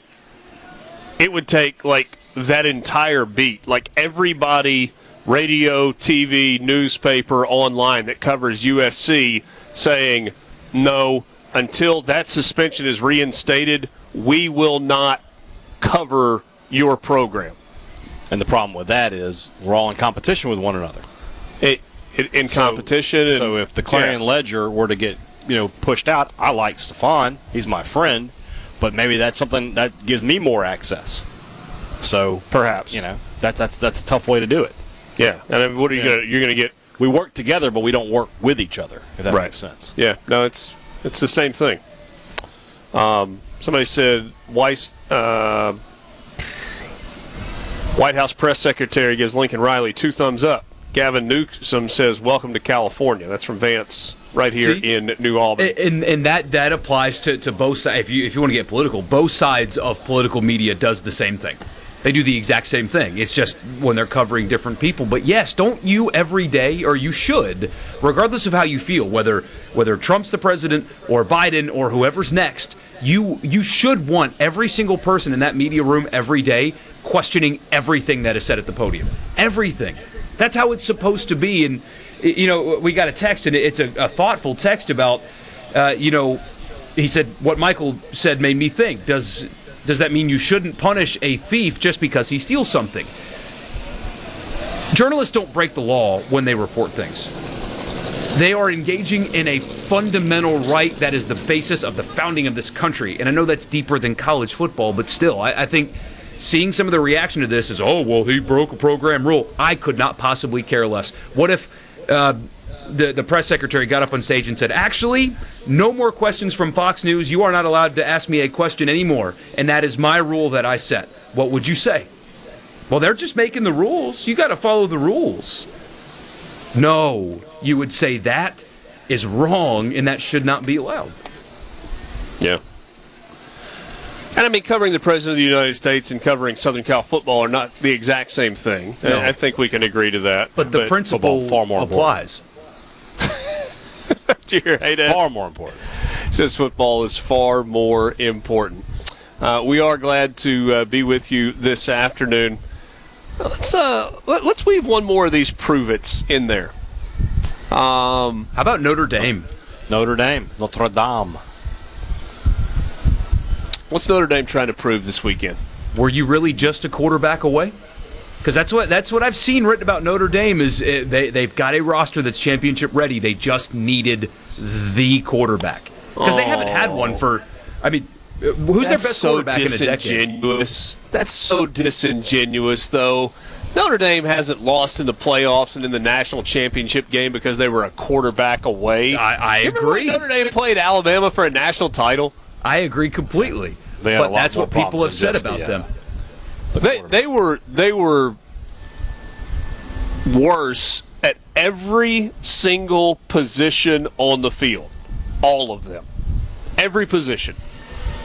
Their team speed was less, their strength was less, their size was less, their technical ability was less. Okay. And, and I'm kind of a Notre Dame apologist also. Right? I mean, I, I think that's a good program. I think Brian Kelly did a good job. I think Marcus Freeman's doing a good job. I really like Sam Hartman as the quarterback. Notre Dame is a really, really good football program, and I think they deserve deserved to be in the playoffs. I don't think the result of a game in the playoff should determine whether or not you deserved to be there in the first place or not. So prove that you are I don't know that I'd say prove that that's all that you were missing. But but prove that you're deserving of the attention that you get as a team that has playoff potential. And look, Notre Dame's going to get tested, right? They got this game against Ohio State. They got a game against Southern Cal. Does Notre Dame play Clemson this year? They do, don't they? Believe so. They play Clemson, and I think they play Duke also. Look, Notre Dame, if, if Notre Dame gets in the playoff, it's deserved because it means they will have navigated this schedule all the way through. And I think it takes an undefeated Notre Dame to get in, don't you? Yes, 100%. Do you agree with that, Borky? Notre Dame got to be in undefeated to get in? It feels like that will be the case, yes. Given that they don't have the conference championship game If as they- the boost? If they lose close Saturday and then don't lose again, they might. Yeah, it have a depends on what else happens. I mean, who wins the All right. Pac-12 Yeah. and what's their All right, record? so Ohio State bangs a 47 yard field goal at the buzzer, and Notre Dame ends up beating USC by three touchdowns and beats Clemson and beats Duke. Uh, okay. Okay, I'll, I'll hear that argument. Whole lot easier for them if they don't lose, though. Sports Talk Mississippi, we're back with you right after this. This, this is Sports Talk Mississippi, right here on supertalk.fm, the Supertalk Mississippi app, and always live on your local Supertalk Mississippi radio station.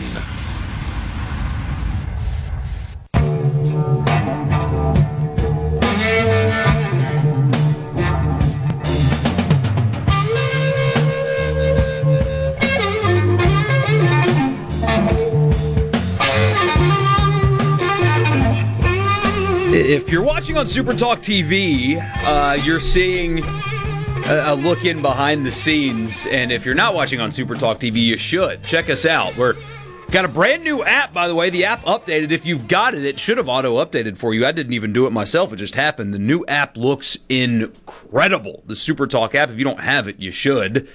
Uh, go to the App Store. And it's actually really small. It won't take up a, a whole lot of space uh, in your phone, which is important to a lot of people, especially if you're like me and you have, I don't know, a couple thousand pictures of an almost four year old. Then um, you need the space, and it doesn't take up a lot of space. So download the app. You can watch as it started raining outside, and the crew is trying to figure out. Well, I say the crew. Houston is trying to figure out how to get all the equipment outside inside to get us reconnected and back live.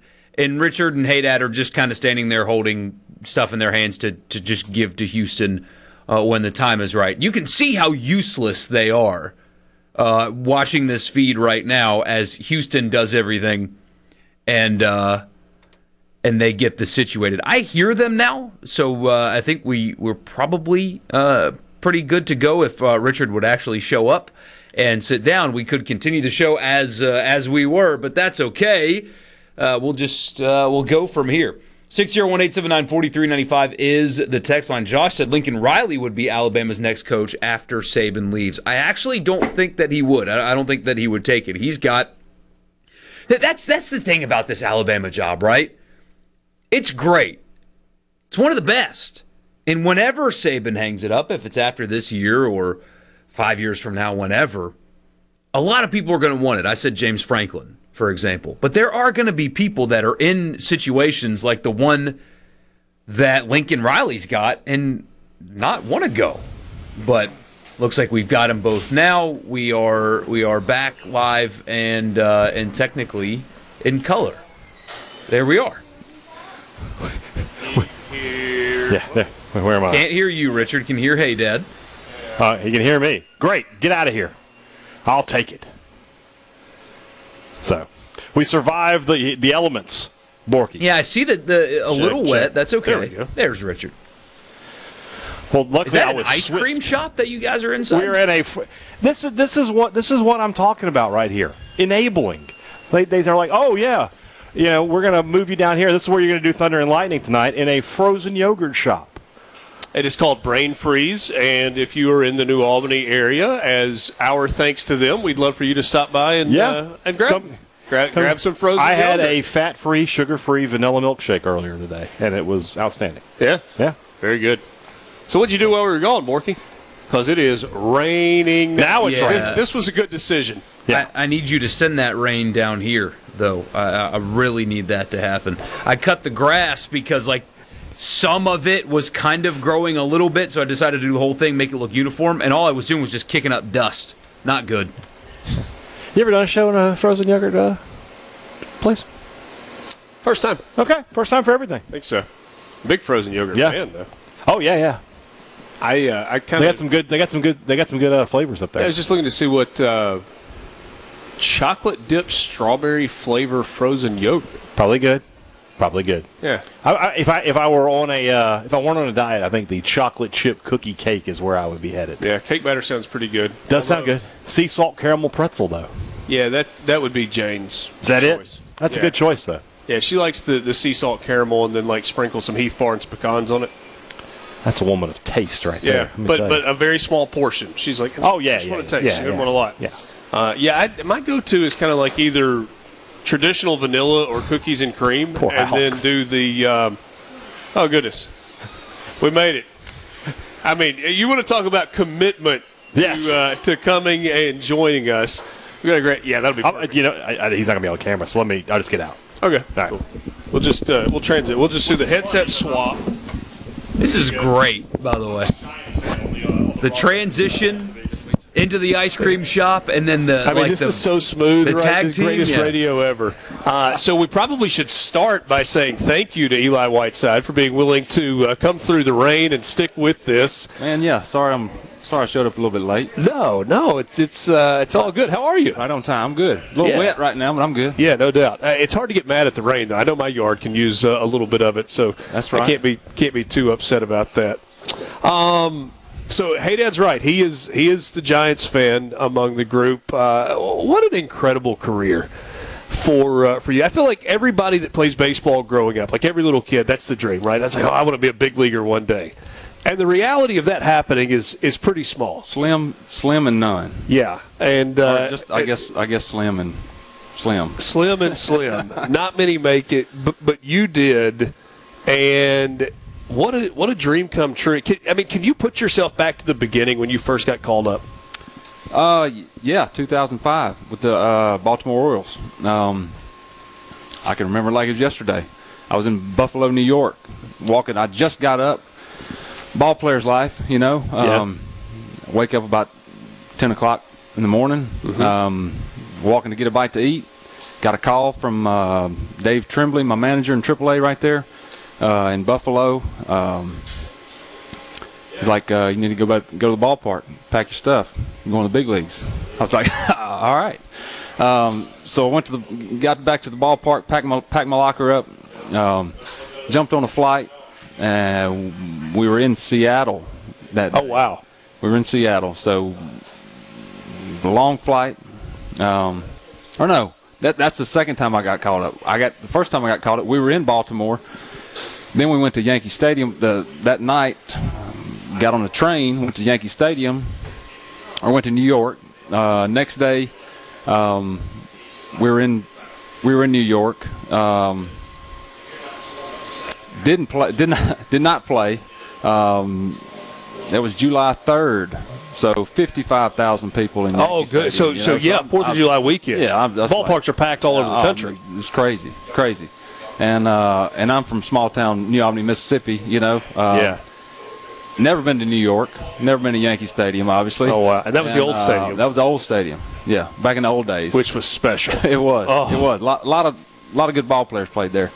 Um, anyway. uh, yes. anyway, um, it was the let's see, I guess it was the next day. Um, made my debut, first AB, Randy Johnson. Wow. Um, How'd that go? Uh, double play, broken bat double play. A Rod, A Rod's playing third, A Rod to second, second to first, double play. Didn't strike out. First ball I saw, I should have swung at. Um, So you fast- got you got a first pitch fastball. Oh, fastball right. Oh no, it was first pitch slider. Oh. got a little respect right there from from from the big unit. Wow. Um, first pitch slider, uh, just a little spinner, but I should have swung. Um, may have fared a little bit better for myself, but anyway, um, didn't strike out. Double play ball. Um, anyway, then I come back out. We're getting beat mm, nine to nothing. Uh, then then comes A Rod Jeter and then Hideki Matsui. And I'm and that's that's exactly what I thought. I'm like, I'm standing here in Yankee Stadium. These three dudes I've been watching play, you know, on TV for a long time, and I'm I'm from New Albany, Mississippi. You know, what am I what am I doing? Yeah.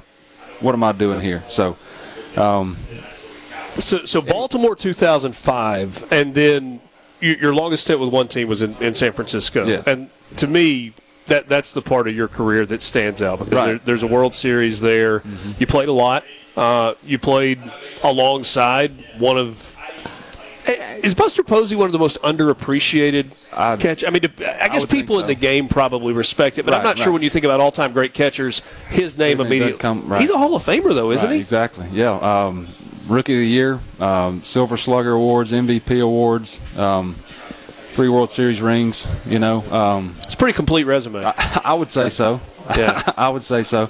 Um, What was it like playing in San Francisco? Because that's a great ballpark. It's a it's an awesome ballpark. Great fans. You know, I was there to at a great time. Yeah. Um, 2009 through 12, um, a couple World Series championships. Um, I don't know. It was a great great city. Um, the fans were were behind us. You know, they were they were looking or they were starving for a, a winner. You know, um, and uh, just great baseball fans. Uh, Yeah, so Ole Miss played a football game at Cal. And Borky, what year was that? 2016. 2016. So we went out. The, the flight was out on a Thursday, and we had a big group that came to the to the ballpark on Friday. And Fish Robinson, I don't know if you know Fish or not. Uh, Know he's the a- name, I don't know. He's a, a pastor with a church in Oxford. Um, somebody that he knew got us connected. Maybe it's through an umpire or something like that. Got us connected, and we got to be kind of on the field while you guys were doing pregame, and you know met briefly at the at the time. But I was just kind of in awe of that ballpark, and you know, to, to your point, good fan base. It's one of those places where it's like I get to go to work here every day. Exactly right. It's a unbelievable ballpark and a great, I mean, great location right there on the bay. You Yeah. know. San Francisco's a little different than New Albany, though. Just a hair different. Just just just, just a touch. just a little bit. We'll, we'll pick this conversation up and uh, we'll go back to where it all began here in New Albany with Eli Whiteside when we come back to wrap up Sports Talk Mississippi on the road today in New Albany. Tallahatchie River Festival coming up this weekend. We're back right after this on Sports Talk Mississippi.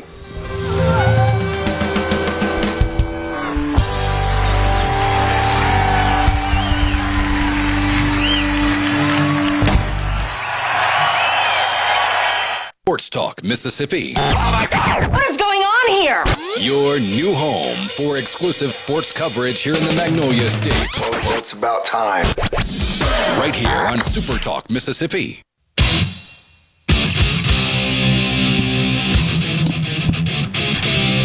Back with you one last time, Sports Talk Mississippi. Don't forget Thunder and Lightning coming up on the radio when we get done. That is from 6 to 7, and that will wrap up Super Talks Day here in New Albany, getting ready for the Tallahatchie Riverfest big weekend coming up. Fundraiser at the uh, the Faulkner Gardens part, portion of the museum.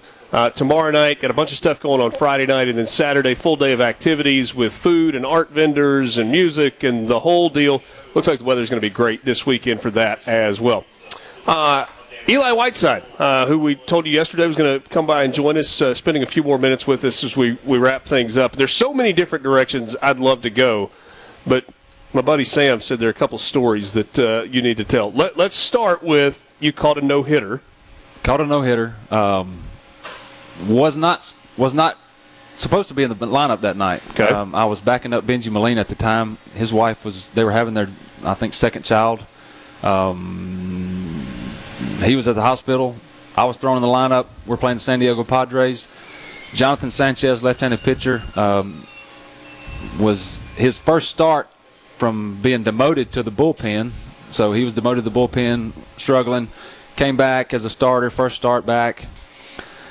We're cruising. Um, At what, at what point in the game do you realize you got a no no all right. Th- about the seventh inning. Uh, error. Had a perfect game. Perfect game through seven. Okay. Or six. Seventh inning, ground ball to third base, Juan Uribe, tough hop, hit the lip, tough hop, error. Right? Okay. Guy on first base. Bruce Bochy, manager. He's um, he has the running game. You know, he controls the running game. Throw over, pitch out, that kind of thing. So I'm squatted down behind the plate, look over to Boats, and I'm like, this is the first time I've looked over at the dugout all game. You know, first base runner we had. I look up the, the scoreboard in San Francisco, right in center field. You Yeah. know, I look up there, it's it's got a zero in the hit column. I'm like, oh, we got a no hitter going. I'm like, all right. So, you know, got a little tight after that. Um, anyway, um, I mean, people think about the pressure that's on the pitcher, but I mean, if you're the catcher, you're calling every pitch. You need to get it right. You Right. got you got no margin for error. I mean, position players. I mean, you get a. You, it's funny how you see guys rise to the occasion and make plays that they might not normally make to preserve a no hitter. two outs, ninth Sorry. Two- you, you interrupted me. Two outs, two out, two outs, ninth inning. Uh, no, one out, one out, ninth inning. Uh, pinch hitter for the pitcher comes up. Um, three-one count. Three-one count. We're winning nine nothing. I'm fastball away, right? So fastball away, middle, middle of the plate, 398 feet, center field. Aaron Rowand goes up, brings it back, two outs a ninth and then uh, strikes the, the leadoff hitter out. Everth Cabrera strikes him out. Ball game. Wow. Fans are going crazy. Ended up his it was his first first time his dad had seen him pitch. He's a Puerto Rican guy, so first time his dad had been in the states to see him pitch in the big leagues. Throws a no hitter. Unbelievable. After the game, incredible. after the game, Dave Righetti, our pitching coach, uh-huh. uh, longtime Yankee guy, you know, left-handed pitcher. I used to love him on RBI baseball. Oh yeah, oh yeah. So he he pulls me to the side. and He said, "What are you doing?" I'm like, "What are you talking about? We just threw a no hitter." He's like, "What are you doing? You call a three-one fastball with one out in the ninth inning with no hitter going?" I'm like, "What I was thinking, I was thinking we were up nine nothing, you know." So I, don't, I was just trying to win the game. anyway, trying to win. So that's what that's what I got from Rags after the game. Wow. But anyway, uh, unbelievable moment. You know, um, seeing him, his dad come down from the from the stands and, and big hug, big bear hug on the on the field is, uh, you know, I still get goosebumps thinking about it. But um, something I'll never forget. You know, a lot of guys that played for 15 years in big leagues never got got an opportunity to catch a no hitter. So No doubt. No doubt. We got about a minute, minute and a half left. Right. You, you said the first pitcher that you faced was Randy Johnson. There's there's some nice symmetry to that, though, also, isn't there? First at bat in the big leagues, Yankee Stadium, Randy Johnson. Randy Johnson may have been the last guy to win 300 games. I, I don't quote me on that, but I think he may have been the last guy to win 300 games. He signed with the Giants. I was with the Giants. He signed with the Giants in, um, I think it was 11. So he got his 300th win with the Giants, but end of the year, Boats, you know, nice gesture, lets Randy go out to throw an inning. We're in San Diego. So I'm catching the last the last few games of the year. I got to catch his last pitch he ever threw in the big leagues. So he was my wow. I faced him my first at bat, and I caught his last pitch he ever threw in the big leagues. You didn't happen to keep that baseball, did you? I did not. I gave it to Randy. Yeah, I gave well, it. which, which is the right thing Right, to do. right, but if, right. if he's like, Stick in my back pocket. you know how many baseballs I've got? I don't need another one. And you're like, I'll just okay, I'll put, tuck this one away. This this might be worth something one day. Uh, Eli, thanks for stopping by, man. We, we could do this. I, I could do this for a really long time. I think Sam knows how much I love uh, baseball at, at all levels, and so um, it's really cool. Appreciate yeah. you coming by. And yeah. Uh, one of one of New Albany's native sons, and uh, a lot of good things happening here, That's right. including the catering business. It's called what? The Little House. The Little, House. Catering. All right, so if you're looking And for event venue. catering needs, Eli's wife and Eli, uh, the Little House Catering and Events. Or landscape. Or if you wanted to landscape your yard, all right, with, with the Creekmore Landscaping. Uh, Are there any other free promos that we need to give before we finish this out? Uh, I already talked about your show. Go out, Brain Freeze. Be sure to check them out. They bailed us out of the uh, rainstorm and gave us a place to stay dry at the end. Thanks for being with us. Don't forget Thunder and Lightning coming up next from Michael Borky and Brian Haydad. I'm Richard Cross in the Pearl River Resort Studio. Have a great night.